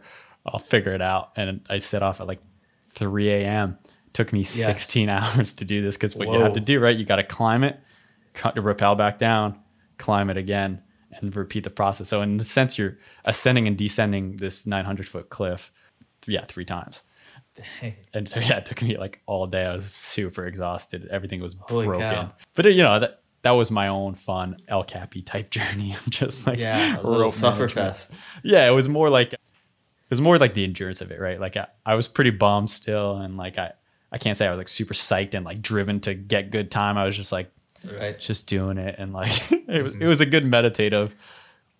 Do, getting it done process and I was like I'll get Nice. it started raining by the end and I was like yep it's, it's what it is Yeah. um, but what really cheered me up is I was on this 10C part last like last pitch is the hardest pitch and it was you know everything was soaked and uh, I was like dude it'd be cool if I could you know free because it was free climbing the whole thing not Yeah. aid so I was like it'd be cool if I could send this and I tried pretty hard but you know my body was so broken at this point everything is wet I'm cold it's like winter you know again and I'm like freezing I go up and I'm like just working it and you know, this whole system drags you down. Like if you don't have it dialed right, and like it was Yeah. dragging me down. I'm like, ah, come on. and, like, and sure enough, I was like, dude, I'm gonna fall. And you don't trust it right that much for the whipper, and I just like I like down climbed like like, like in fear and tried to grab like, this purple cam and like it Yeah. slipped out of because it was wet, it slipped out of my Yeah. hands. I was like. No, like thinking this is not gonna hold, but sure enough, like I like scratched down the wall and like it catches. I'm like, oh, thank God, and like that was the highlight of the day, just going like, woo, Yeah. Just getting that out. Yeah. Yeah. That adrenaline rush. Yeah, and then I had to aid climb out of that, and that was a nightmare. Just like finishing the pitch, because once you start aid climbing, aid climbing is using the protection uh, to ascend, and that becomes a nightmare in itself. But yeah, Yeah. yeah, It's- I don't know. It's those little journeys that make the sport pretty cool, and that's that's why I say like I th- I don't think you need to take climbing so seriously. It's just having your own things that you're excited about, and you get it done. You know. Yeah. It's yeah. beautiful sport. So let's let's just talk about uh, social media now. What's what's your Okay. first TikTok or Instagram? I don't know where you started. Like first funny video. Oh, the first funny video was um so I didn't start doing TikTok until at least like a month or so into the video stuff, but the first funny video I filmed was the um like the fake ice climbing one where I was out on the deck. That's right. Um with my ice axe pretending to pick my way through the snow. That one was good. Yeah. Yeah. Yeah, whoever was holding the camera did a pretty good job at stabilizing it and turning it perfectly. Yeah. Yeah. I like the part where you're gonna stab into the barbecue. like Yeah. yeah. that was good. yeah.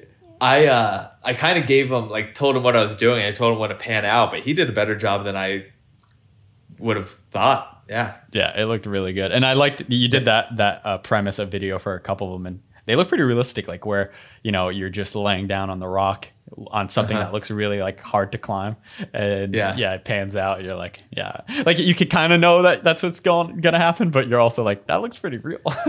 Right, right. yeah, and so like how quickly did that blow up? Because yeah, you're at like what is it, thirty eight thousand or something um, followers on Yeah. TikTok. How quickly did that expand? Um Hmm. TikTok was slow. TikTok was like slow, slow, slow, and then just shot. Um, Instagram, it was kind of like immediately going north when the the climbing inside and that um, video of the ice climbing, those just took off, and um, I kind of like didn't look back. TikTok, TikTok was so hard to get started. It was like I had no idea what I was doing. There's not a super big climbing community on TikTok. So all these videos that had done so well on Instagram, I was just moving them over and they were in TikTok terms flopping. I was like, I don't know what these Gen Z kids want. Cause that's that's who's on it. It's like Gen Z, like throw me a bone. What do you want? And also I had like 10 followers or 100 followers and you're trying to go viral with 100 followers it's so hard because you need something to like some seed to start it so yeah that was interesting and then i had a few that blew up i was like whoa this is i have a video on tiktok that has 2.3 million views Whoa, which, Which- one's that? uh, that's the dancing one. That's like the the around the campfire and then fist pumping. And um, TikTok is just so much more geared towards virality than Instagram. Um, uh, a view on Inst- or a follower on TikTok to a follower on Instagram, it's not one to one. I don't know what the ratio is. Maybe it's like four followers on TikTok is one follower on Instagram. Wait, how so? Why? Why is that? I can't figure it out, but it's just like you're so much more likely to it's so much easier to blast through content on TikTok. You're just like in this scrolling hole of of going through and it's I think the the culture of TikTok is much more like more informal than Instagram. So I think that lends to just consuming a lot more and liking. It's so much less uh Admin. yeah and and and um the production value is less it's not as like like you go to some of these these um influencers on instagram and their whole feed is is the same color palette and everything is tied together tiktok it's a free-for-all and so i think those that has something to do with it but um 2.3 million view, views on one video that is, and that's not even really, that's a lot, but there are some videos on TikTok that get hundred, hundreds of million views. And that's hard to wrap your head around. I don't know, man. 2.3 I- is a I lot for me. 2.3 is a shitload. I haven't actually seen that many videos. And I've seen a lot in the millions, but like I haven't seen in my feed on there a hundred million. I never. I don't think I've ever seen that. That's crazy. Um, Yeah. That's really cool, man. Um, what about like the cons of social media? You know, we, we talk about all the pros. You're taking the piss out of it. You're making climbing fun Yeah. again. What any cons? I feel like there's some climbing haters out there. They're like, you're not taking it seriously enough. Or any, yeah. Yeah. What's, what's the cons? I haven't had any super negative comments yet or DMs, which I'm happy about. Maybe I'll get those eventually. Hopefully not. It would be great if everyone uh, that wanted to say something negative just didn't and kept going with their life because it takes zero effort to do that. But um, so that's that's like one of the the common negatives of social media that I haven't experienced yet. Uh, what I have experienced is sort of getting sucked into it. When I meet people that say they're not on social media, I'm like, you are a good for you. You are probably living, you're probably more satisfied. You probably have less, I don't know, anxiety. You, you care less about what people think about you. Just good for you. Um, I think, uh, I think that's probably one of the negatives I've experienced. And then also, now that I've I've produced some of this stuff and I'm making money from it, sometimes there is that pressure to produce. The feeling like I haven't put out a video. I filmed some stuff, but I was trying to look at my Instagram real quick to see the last time I put out a video. I don't think I've put out a video since before New Year's. So in the back of my head, I do have that little nagging idea that I should be filming more content or I'm should be staying top of mind. And that's not a pleasant feeling. Mm-hmm. But if I'm going to try and live off of this, then I do need to have some sort of drive to continue. Yeah, consistency, some sort of drive to continue producing content. What kind of anxiety would you say you felt from all the social media ness? Um, hmm. Well, you said you're a perfectionist. I, I would say I am one as well to a degree. There was one video I, uh, a part two that I haven't posted yet, but a part two to a video that I created, and I wasn't really happy with it. And um, I had actually sent it away to the brand that I'm working with. And um, so I've got a few people that I, I send videos to to get their feedback, ask like how can I improve it. One of them is my younger brother, um, and so I, I and these few other people I sent it to them, and they were all telling me like, no, it's good, we think it's good, but just inside I I wasn't happy with it, and there was this this um, I wanted them. It would have made me feel uh, got rid of the anxiety right away if they had said it's not good. But it was the difference between me not feeling like it was good and them saying that it was good. That it was I had this weird inner turmoil. So eventually I said, "Fuck it, you know what? I'm just gonna refilm this." And I'm a lot. It turned out a lot better. But um, that second refilming isn't what I sent to the brand. So I, um, I wasn't I wasn't happy about that. I, I there was a lot of inner turmoil, conflict going on Why would you say it created more anxiety that they liked it? because I didn't like it. I thought there were specific things where it wasn't good, and thought I could do better, thought I could perfect it, and because they were telling me it was good, it was like I. I knew they weren't gaslighting me. I knew they weren't like lying to me, but still, I knew what I felt, and there it wasn't matching up.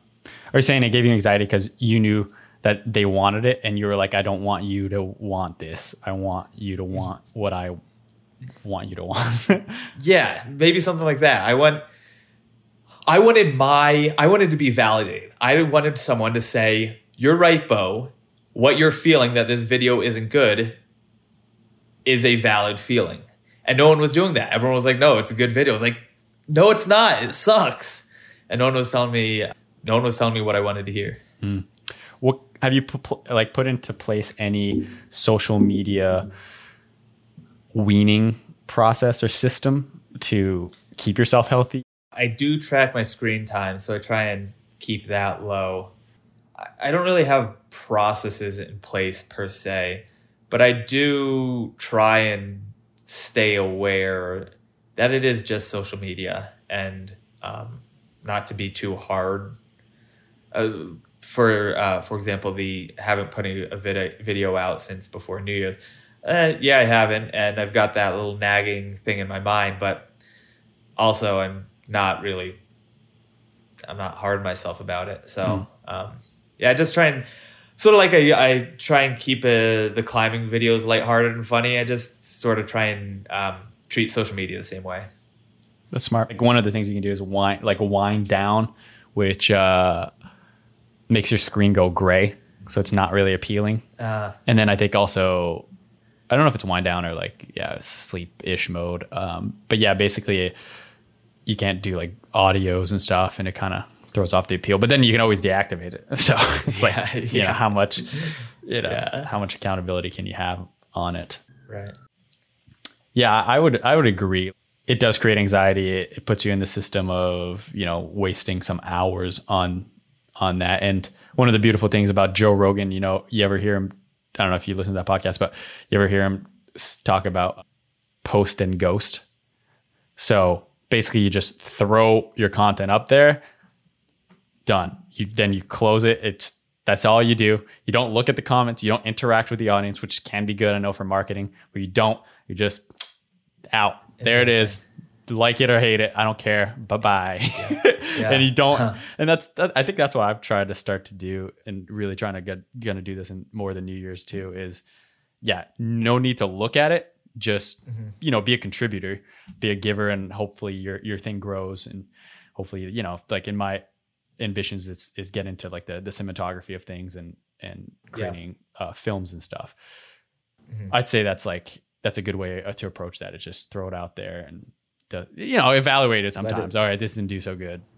I'll try to readjust, but no need to look at it. You know, Yeah. within the hour and see how it's doing. You know, Yeah. yeah, because you know Yeah, sometimes I, I- you you ever post like great things and you're like, and then there's no likes and you're like, oh well, whatever.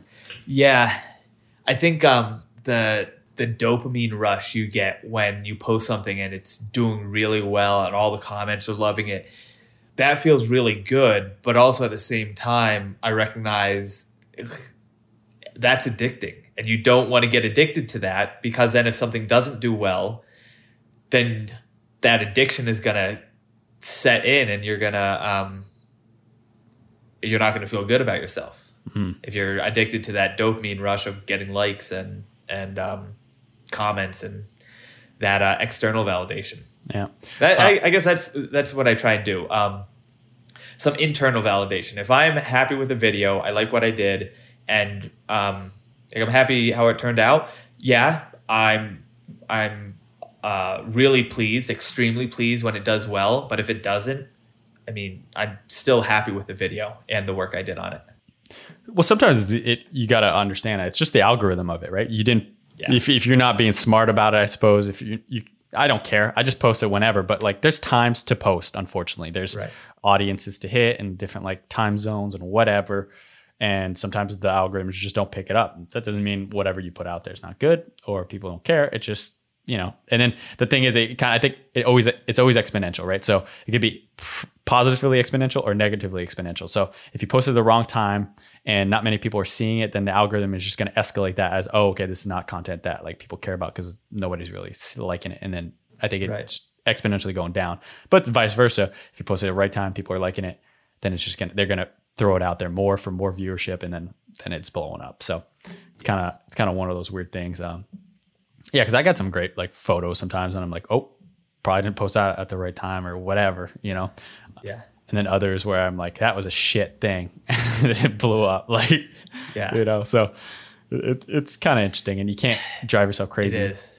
Yeah, the the fist pumping video, that was one I put up, and uh, if you had me rank my top 10 videos before posting them, uh, I don't think that would have broke the top 10, but it's by far the most popular one that I've put on any platform.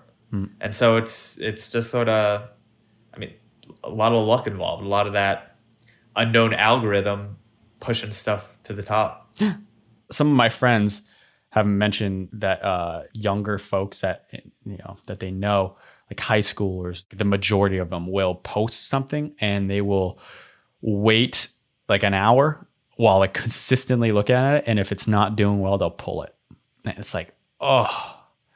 Like that just sounds like the most unhealthy thing you can do. It's first of all, Yeah. a putting it out there, and like you probably worked on it. You know, you you know nowadays nobody posts something without like at least going through the Instagram filters, right?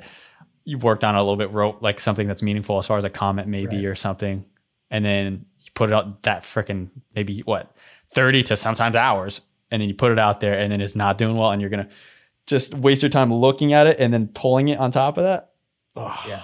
Seems like it's such an unhealthy thing to do. Yeah, that's that uh that like dopamine ru- rush addiction where if it's not coming, then you're gonna get rid of it, get rid of the video so that those negative feelings don't come in. But yeah, it is unhealthy if you are so addicted, so maybe not even addicted, if you're so worried about how it's going to do and how uh, that other people like it that you're going to remove it yeah it just seems um,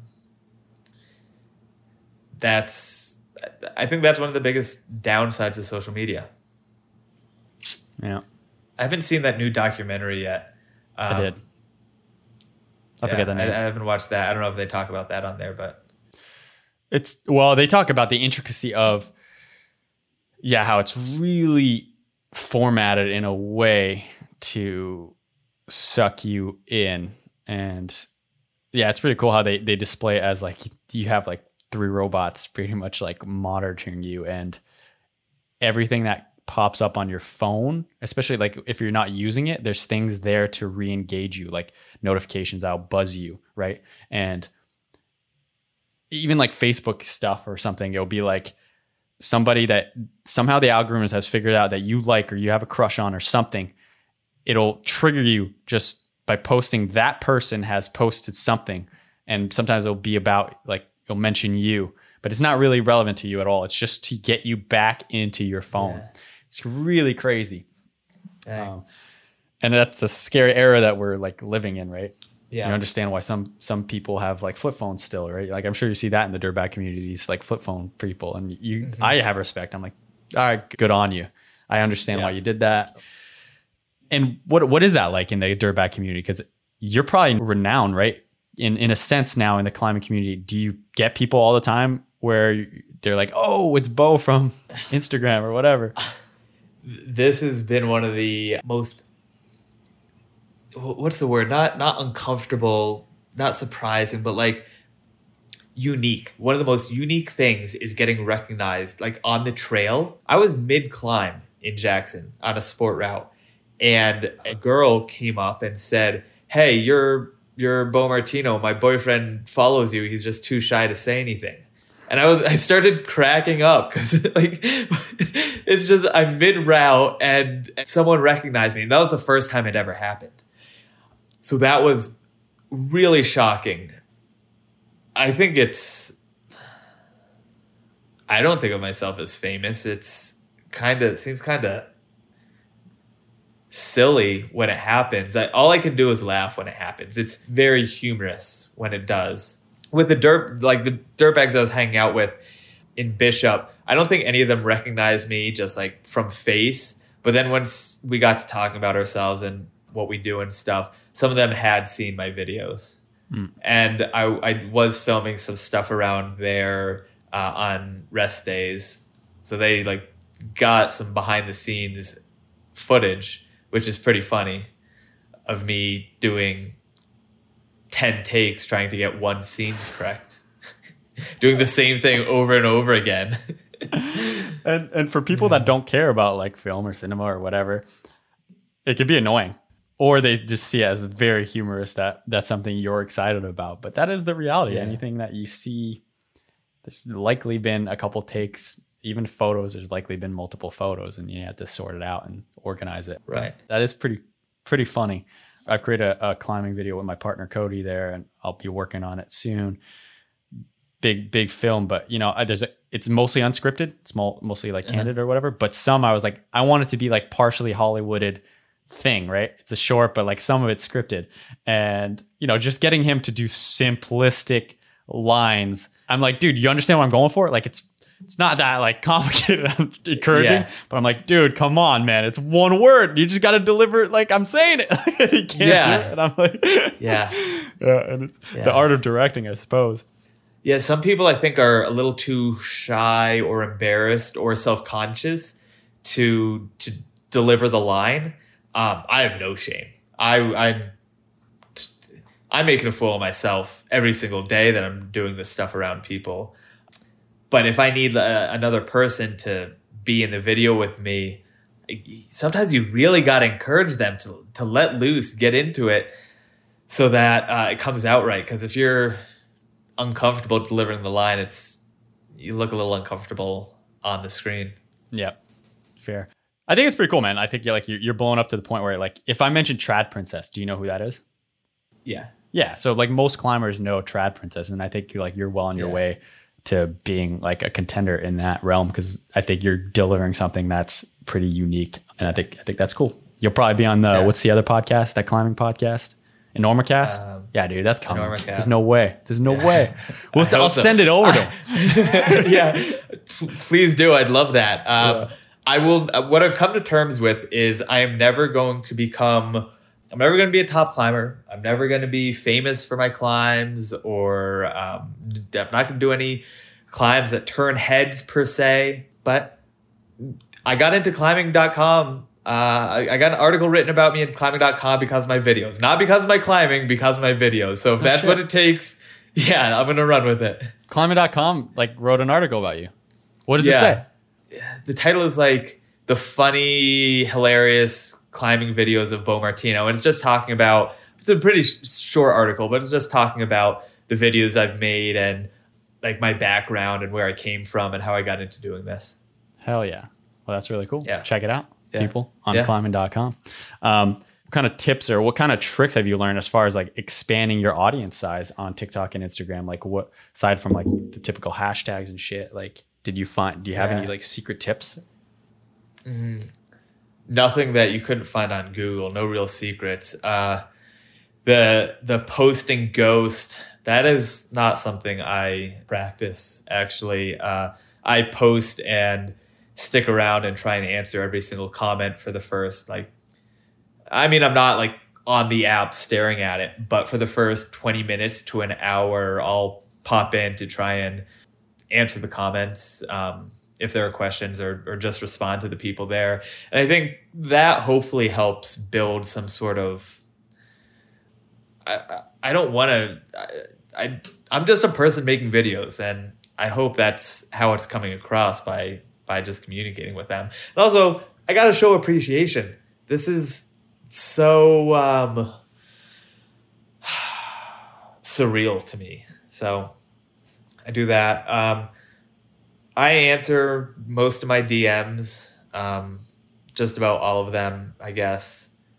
Still trying to do the same thing, just come across as a person. Hashtags, but that's no secret. Yeah, nothing super cutting edge on that front. One of my favorite videos of you that I just saw the other day was uh the Fleetwood Mac, you know, cranberry juice rappel one. So like you're doing Yeah. the whole Fleetwood Mac thing, um, drinking cranberry juice, and it just looked like a commercial, man. That that was on your phone, right? That was on my phone, yeah. That thing was. It looked like well lit, and it almost looked It like was- a blue screen background. Yeah, there were people that were like, this is definitely a, a green screen. I was like, no, this is Black Canyon of the Gunnison. Yeah. No, I mean I, I know green screen. I like I, I I could usually tell, especially like unless you're really Yeah. good at green screening. I was like I looked, I was like at first I thought, oh shit, that's too good. It's green screen. I was like, nope, nope. Yeah. Yeah. That was a great great video. I'll put that one up too. If if you don't mind, I'll, I'll just share some of your content on here so people know like what we're talking about. Not at all. I don't mind at all. setting up that video was such a project because we're at Black Canyon of the Gunnison, which is this super steep.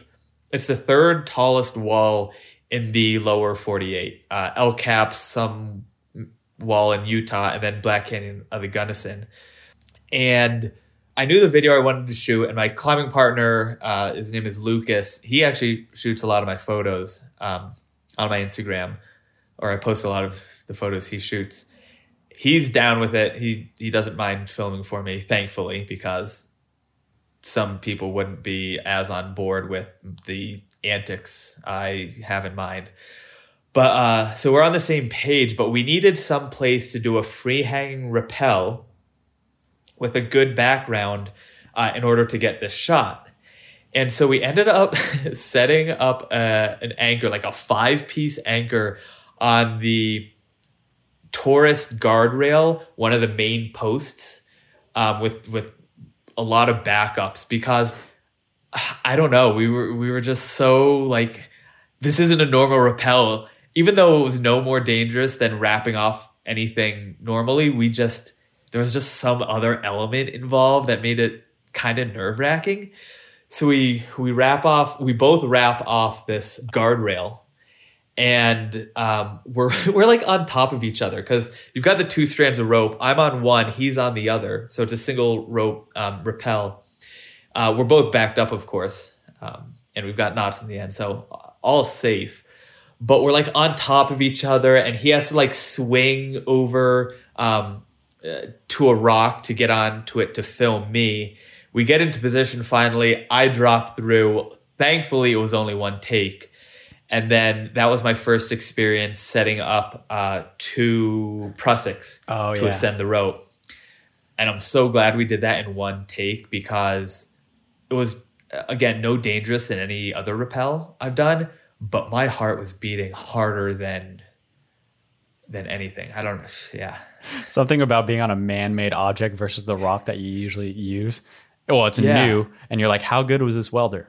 How dedicated was he in securing this post or fence into whatever ground it's Yeah. in? You know, that's cool. Yeah, it, it was like a, a three piece anchor off of that post, and then we had two backups. We also tied off the rope at the top. So let's say his strand broke and he fell, my strand uh, um, would have still been secure. Not like a, a, a typical tandem rappel where Yeah, one yeah. person unweights the rope, the other person falls. So we we put in every freaking safety measure we could. Ascending, I think I had four prusiks on the rope because I was using two to ascend, but then I also had one in place from my rappel down, from like sliding down the rope. Yeah, I was not moving. Yeah, Prusik ascending a rope with Prusik. So Prusiks for those tuning in, it's so it's a tiny rope wrapped around the main climbing rope. And the fact that you're creating friction allows you usually in one direction, you can move it. If you squeeze it, you can move it up the rope. And then but once you pull on like the loop, that's it's hard to explain, but the the rope, the tiny rope is wrapped around and there's a little loop. Once you pull down on that, then it allows you to like stay on the rope and, and basically ascend the rope. It's it's like it's basically like catching the rope. It's squeezing it. yeah, That's pretty funny. I had to use that. Like didn't have like the aid devices to actually do it. yeah, Um, yeah. yeah. And personally, like one of my favorite videos of yours is, and you you labeled it differently. One on TikTok. I think it was funnier your caption on TikTok personally when there's a 10R pitch coming up. And it's basically the, the voiceover of somebody going like your partner goes like it's your lead. So 10R Yeah. For non-climbers 10R means it's very dangerous. There's a risk of death. So pretty hard. And uh, yeah, your partner goes it's your lead, and then it's the voiceover. You you go on like You don't have to if you don't want to. But I don't want to. Yeah, I don't want to. All right, I'm gonna do it. Fuck it. I ain't no bitch. Yeah, so that's a Wiz Khalifa audio. It was um I think it was like a um a hot sauce or it might have been a hot ones. You know that that Oh, yeah, where yeah, they yeah, eat the wings? It was something like that where he didn't want to do something and um, the audio is I don't want to do it. No, it goes like Um, you don't have to do it. You don't have to Oh, do yeah. it if you want if you don't want to. yeah, you're right. Let's do it. Let's do it. Let's run the script right now. So it's so your climbing partner goes, it's your lead, and then the voice goes, your climbing partner goes, You don't have to do it. I mean, you don't have to do it if you don't want to. I don't, I don't want to do it. I don't want to. Fuck it, I'll do it. I ain't no bitch. So good. I- it's uh, so- fuck it, I yeah. will do it. I ain't no bitch. I love Yeah. it when you like walk out of the screen. Fucking love it. Yeah. That's my favorite for sure. but it it, it it it is that feeling. You're like, Ugh, I don't want to do it. You don't have to if you don't want to. I don't want to. All right, I'm gonna do it. Fuck it, I ain't no bitch. That's It's just- exactly every it- 10R I've done in my life has been Yeah. exactly that. Yeah, it, it every time. yeah. Yeah, buddy. Um, so what uh moving forward, what are your your goals? Like what's what's the what's the dream? Is it to be able to be fully financially secured by creating content? I think so. I think that's the the first stepping stone. I think I'd like to branch out from there to producing videos for other people, editing videos for other people. I don't think my sole source of income will be content creating. I think um, I want other sticks in the fire, rods in the fire, other things that I'm working on. But I, I would like that to be a major source of income. I'm having a lot of fun doing it. It's easy to say now because I've had a lot of success in such short time and not really much adversity. I don't think it will always be like that. I think um, it it will get harder at some point, probably. But right now, I'm having a lot of fun. So Are you hoping like down the road to get like a van? Would that be also a bigger goal? yeah, I'd like that. Uh, a van, or did you see that new the new Toyota Tacoma? This company just released a big truck van thing. Yeah, something bigger than a than a Forester Subaru. Subaru Yeah. Forester. Well, you know, you got 13,000 followers, couple grand on my platform here. So whoever's tuning in on this, who has tuned in this far, which I'm sure is not that many at this point, reach out to, is it C Beau Martino on on your Instagram? I'll put it up on YouTube. Yeah, too. both Instagram and TikTok, but uh, yeah, Instagram would be the route to go. C B E A U M A R T I N O. Yeah. C Beau Martino. and I'll put it in the link of the podcast. If you're on Spotify, you can click that. If you're on Apple Podcasts, go fuck yourself. But you you, you can look it up. C Beau Martino. Um, and yeah, if you're if you're balling in cash and you just love his content, then you know throw him some dough, a little Venmo. you Yeah. know, sponsor him, dude. That's the thing. Like I feel like if you're killing it, like I think this is mostly for the the hotties on Instagram. But if you're killing it with like a lot of followers, I think you could just. I think that happens a lot. Like you get some kind of so- somebody from Saudi Arabia just sponsoring you. I love it. I love it. I'm uh, open to sponsorships. Great. So Black Diamond, although uh, those brands don't pay you that much, to be fair, that's not true. They pay a lot. Sponsor me too. Um, yeah. So reach out to C Beau Martino. I'll put the links there, and uh, yeah, help him expand his dream. And uh, anything you want to say to your fans before we tune out? Yeah, I've got a new tagline I'm working on. Um, can't claim that I came up with it, but I do really like it. It's stay positive, test negative. Nice. That's pretty cool. That's going to be your subtitle. No, I think I think I need to create my own tagline. Um, I just saw this on a video. Um, a ref is about to drop a hockey puck to, um, to the two people facing off, and he says, "Stay positive." Something like "Be positive, stay positive, test negative." That's very cool. Yeah, I like it. Yeah, yeah buddy. Yeah. Cool. Hey, thanks so much for coming on, man. yeah.